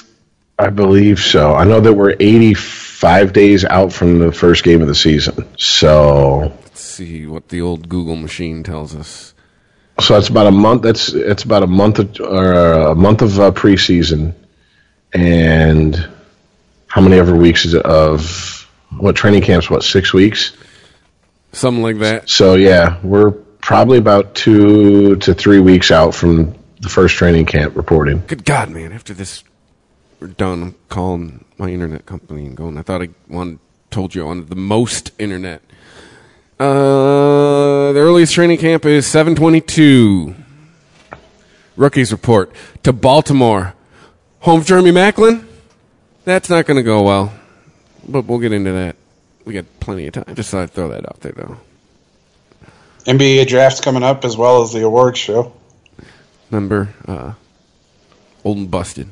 I believe that's from Rush Hour. Yeah, the NBA awards. Yeah, we can talk about that when it happens. The first ever NBA awards. I don't get what they're trying to do. Trying to do what the NHL does. NHL has its uh, has its uh, awards show after the season, and then uh, I believe this year they're doing. So what, everyone gets their choice of chicken or beef. and then, I think they're I think they're doing something with the expansion draft at the awards show too. So can we make these things interesting and get like wide open bar? You know, oh, make them the Golden Globes instead of the Oscars. I want to see Don Cherry get up there just hammered at the NHL awards. Turn it into that? a roast. Try and present some kind of award. If you want to see Don Cherry hammered, just watch Hockey Night in Canada. I know, right? You want to turn it into a Comedy Central roast? Turn an episode of Brockmeyer. Honestly, you see how Don Cherry dresses. I know, right? You think If you a- if you added alcohol and put him in a roast situation, how long before we drop the N word? Jesus Christ? Like I, I, and I they're was- playing hockey now. There used to be like two. Now there's a whole bunch of them. They're like weeds. What are they? Gremlins? Did they get wet? What happened? Oh, okay. All right, who fed them after midnight? Damn it! All right. This is a perfect. We must stop the show right now. We are What? we are heading in a dangerous direction. Hey, it So was, it was like when Charles Charles Barkley went to Toronto for uh, CBC Hockey Night in Canada, and he was him in the talking to one of the hosts, and he goes, "Who's your favorite black player?" And he goes, "Grant Fuhr." Charles Barkley was like, "Who?" he had no idea who the fuck Grant Fuhr was. Ah, He's waiting for him to say like PK Subban, you know, Iginla, uh, Grant Fuhr. Who? oh, that. But that's it, right? If you're a fan of NBA and NHL, that's it for you. That's all you get, except for the occasional off-season news. Doors closed. Yeah, Rich, I know you're you're the you're the hockey fan of the show. It begins the dark time for you between hockey and football, but baseball's going on. We got that. Watch them go fast and turn left. Tigers aren't out of it yet. They're still technically in the conversation. It's going to be anybody's division between Cleveland, Minnesota, and Detroit. Probably it's going to depend on who gets hot when. If you look, just look at how our division's been going. I, dude, I'm, uh, I'm almost of the opinion I'd rather watch him tank. You'd rather watch the Titanic sink. We just rebuild. Yeah, I mean, I just get it over with. Same thing with the Red Wings. Like I was saying that before the beginning of, not the season that just went by, but the season before. I'm like, this is, this is an artificial prop up to get to 25 years. Stop it. Just fuck the fucking the streak. Go into rebuild mode. Datsyuk had made it clear he wasn't coming back. So what you're saying is you want young Elvis to die in a car crash. You don't want to sit around and watch fat bloated Elvis. You don't want to watch. that's- You don't want to watch it become sad. It's like Doug Stanhope said. People say, "Oh, it's so sad about Jimi Hendrix. He died an untimely death." How do you know? Maybe he was out of shit. Do you really want to see a seventy-year-old Hendrix doing a Super Bowl halftime show with Britney Spears? Yeah. You know. No. So Do you want to see Kurt Cobain working with Mumford and Sons? Oh wait, wait, wait, wait. No thanks. Actually, Hendrix and Britney, possibly he'd hit her with the guitar. it's a big fine bat, man. Dude, Hendrix, you're on acid. No, that's a bet. Come here, bitch. Oh, just speaking of which, what was uh, isn't it today or yesterday's was the Doc Ellis no hitter? Yeah, The, the the legendary on acid no hitter. yeah. And if you've never seen a documentary about it, uh, uh, it's a I think it's an HBO documentary about Doc Ellis. Go ahead and look it up, and it's it's it's worth the watch. Definitely. I've turned a few people onto it, and like they're like, eh, whatever. And a couple weeks later, I'll get like a message or a text or something. I'll be like, man, that was actually a good documentary. I'm like, I told you. I'm not trying to lead you down a you know dark. I'm not trying to get you to watch Ken Burns baseball. And I guess what what uh, the the statistic that usually gives it credence is a lot of people doubt it, but he walked eight people. he, he walked eight people in the no hitter. Yeah, His best quote from that was that sometimes I could see the catcher, sometimes I couldn't. yeah. And uh, One time he thought Richard Nixon was the umpire. the best, I think the best physical evidence that he was on something was the guy basically hit a dribbler that didn't even go halfway to the pitcher's mound, and he reacted as if it was a screaming fucking line drive shot at him. So I mean, you're a professional pitcher. You've seen basically a swinging bunt before. What are you ducking out of the way and acting like it's you know gonna take your head off? He for? said at one point he thought he was pitching to Jimi Hendrix, holding a guitar. well, the I just don't know other- how he kept his shit together. The other just part of with all it- those people around. The other part of that story is that he'd been up for like a couple days and he thought he didn't have to pitch until two days later, but it was two days later. And so he said, he said, well, fuck it. I guess I'm pitching in this condition then. oh, it's like, well, it's not like a no hitter. but when I was in, uh, I think uh, it was yeah the summer right before uh, Rich, right before I went to Specs. Uh, that summer, I picked up uh, an extra gig as uh, uh, a newspaper delivery. Like you know, you know, not on my bike or what. You know, I had a pickup truck. You know, it was one of the, the driving routes. And one night, me and my buddy take like two hits of acid. And then all of a sudden, at like 4:30, it dawns on me, "Fuck! I got to deliver a bunch of papers. papers are all supposed to be out by seven. I think they were all out by like eight, eight thirty. But we fucking did it. I don't know Did- fucking how. Did it turn into a real life version of the, the game Paperboy? No, it turned into me white knuckling it through my like subdivision and neighboring hoods. Like Jesus Christ, like trying to remember what houses. Like just with my buddy, like dude, if we just both do this, like I'll hit this house, you hit that house. Like we just I have to admit, I'm kind of surprised you didn't turn into uh, Oprah Winfrey. You get a paper. You get a paper. Know, get- right? Everybody gets a paper. no, you only have a, you only have a finite amount based on Yeah, but if I'm on acid when I'm out, that's it. You don't get a paper that day. Well, no, but because then, dude, you know, old people in their newspaper, dude. oh, dude, I don't remember. Fuck with old people in their news. Like, dude, that day I remember the guy complaints because paper was late. Supposed to be here by seven a.m. Oh, I remember the '90s when there was, you know, Calm down, old- Grandpa. You had to drink your cup of coffee first. Old, people couldn't hop on the internet and read shit. Yeah, I, I I remember. My grandfather people still every can't day. hop on the internet and read shit. My grandfather every day, every day, go to the same little diner, get a cup of coffee, his little breakfast special, and read the fucking paper for like two hours. So, if that paper wasn't there, him being a combat vet with early onset Alzheimer's, it might have got ugly. But yeah, just that was. I understand what Doc Ellis is saying. Well, guess I'm pitching. I had, the same feeling. Oh shit, I have to do this. Here we go. I'll tell you what, guys. I know we're, I know we're about to close out, but this this year's NFL, I know we're doing the fantasy thing. I might lose just on the premise of what the fuckings, man. Uh, The already, Jets have completely Mark it. cleaned house. June 13th. First excuse already given. All right, shut up. The Jets have completely Already cleaned house. trying to excuse Chicago. your poor performance before we've even drafted a team. Anyways, I said I might. I didn't say I was gonna. Anyways, the Jets have completely cleaned house, and the Chicago Bears have filled their house with what the fuckins. Dude, one of the guys that I do the uh, Beer Nuts podcast, available on ChristopherMedia.net and iTunes. Uh, he's from Chicago. Talking to him about the Bears, dude, he, it's oh, oh, I just told him I feel sorry for him, and he, like, it's the same thing as us. He's he's just going, I don't know what the fuck they're doing. I do not understand what is going on. And he's like, Well, that, that's just it. If you don't understand Chicago's moves, I can't understand, even begin to think about what the fuck the Jets are doing. like he is Fitzpatrick, not Mangold, looking forward. Marshall, no, no, the Decker. Jets. The Jets are blowing it up. That group's been together for a while. It ain't working. That that I understand. Chicago, they supposedly been what's the quote you said, Rich? Uh, like not the rebuild, but the reboot or whatever. And that Yeah. They've been doing that for three years. Now they lost Cutler, and now it's just like it's like the GM just went, ah, fuck it. like and you get a contract, and you get a contract, and you get a contract.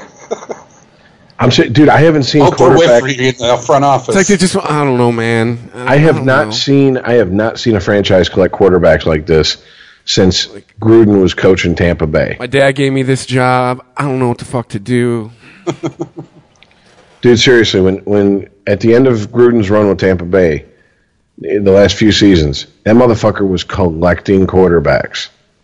And it was cast offs and backups to like like third string quarterbacks, walk ons, undrafted, you know, free agents, and I was just like, "What the fuck are you doing, dude? Seriously." I, I, I mean, dude, I, it, and it's still, I mean, it's still, it's not as bad as Chicago, but it was like, whew. so I mean, as a fan of them and watching the, uh, my team go through that, I can only imagine what Bears fans are going through.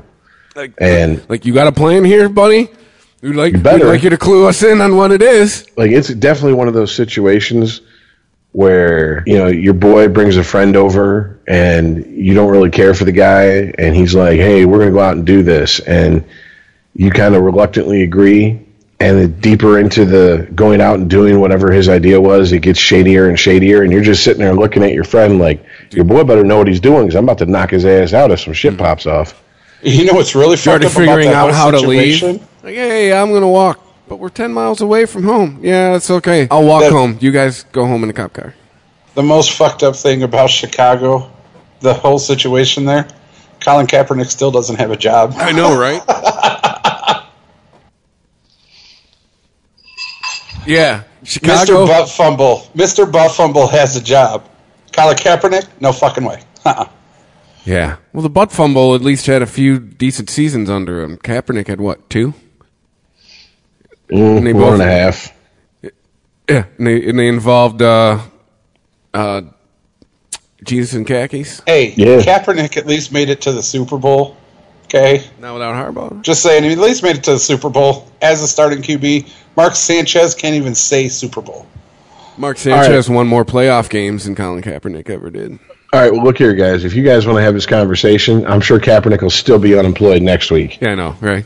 I, I actually, I'm, I'm starting to get up against the wall where it's like I got I got some shit to do, and then I got to get out of here. So, All right. Well, then we'll just wrap it up because I got to I start the day job here myself because it's 11 a.m. on the West Coast. So thank you to everybody who has been listening, who's been downloading this month. Jesus Christ, we're apparently catching on because last month was the best month ever, and we're looking to have last month beat by the end of this week.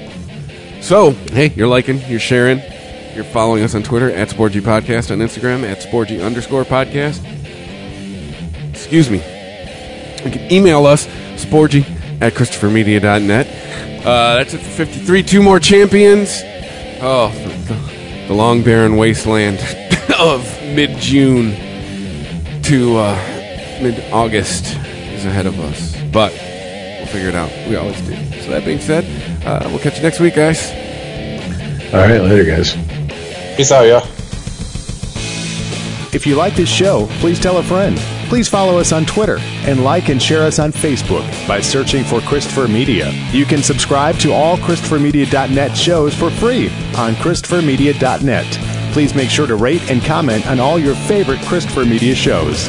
Thank you in advance for supporting Christopher Media by clicking on the PayPal button and by clicking through to all the sponsors who support ChristopherMedia.net.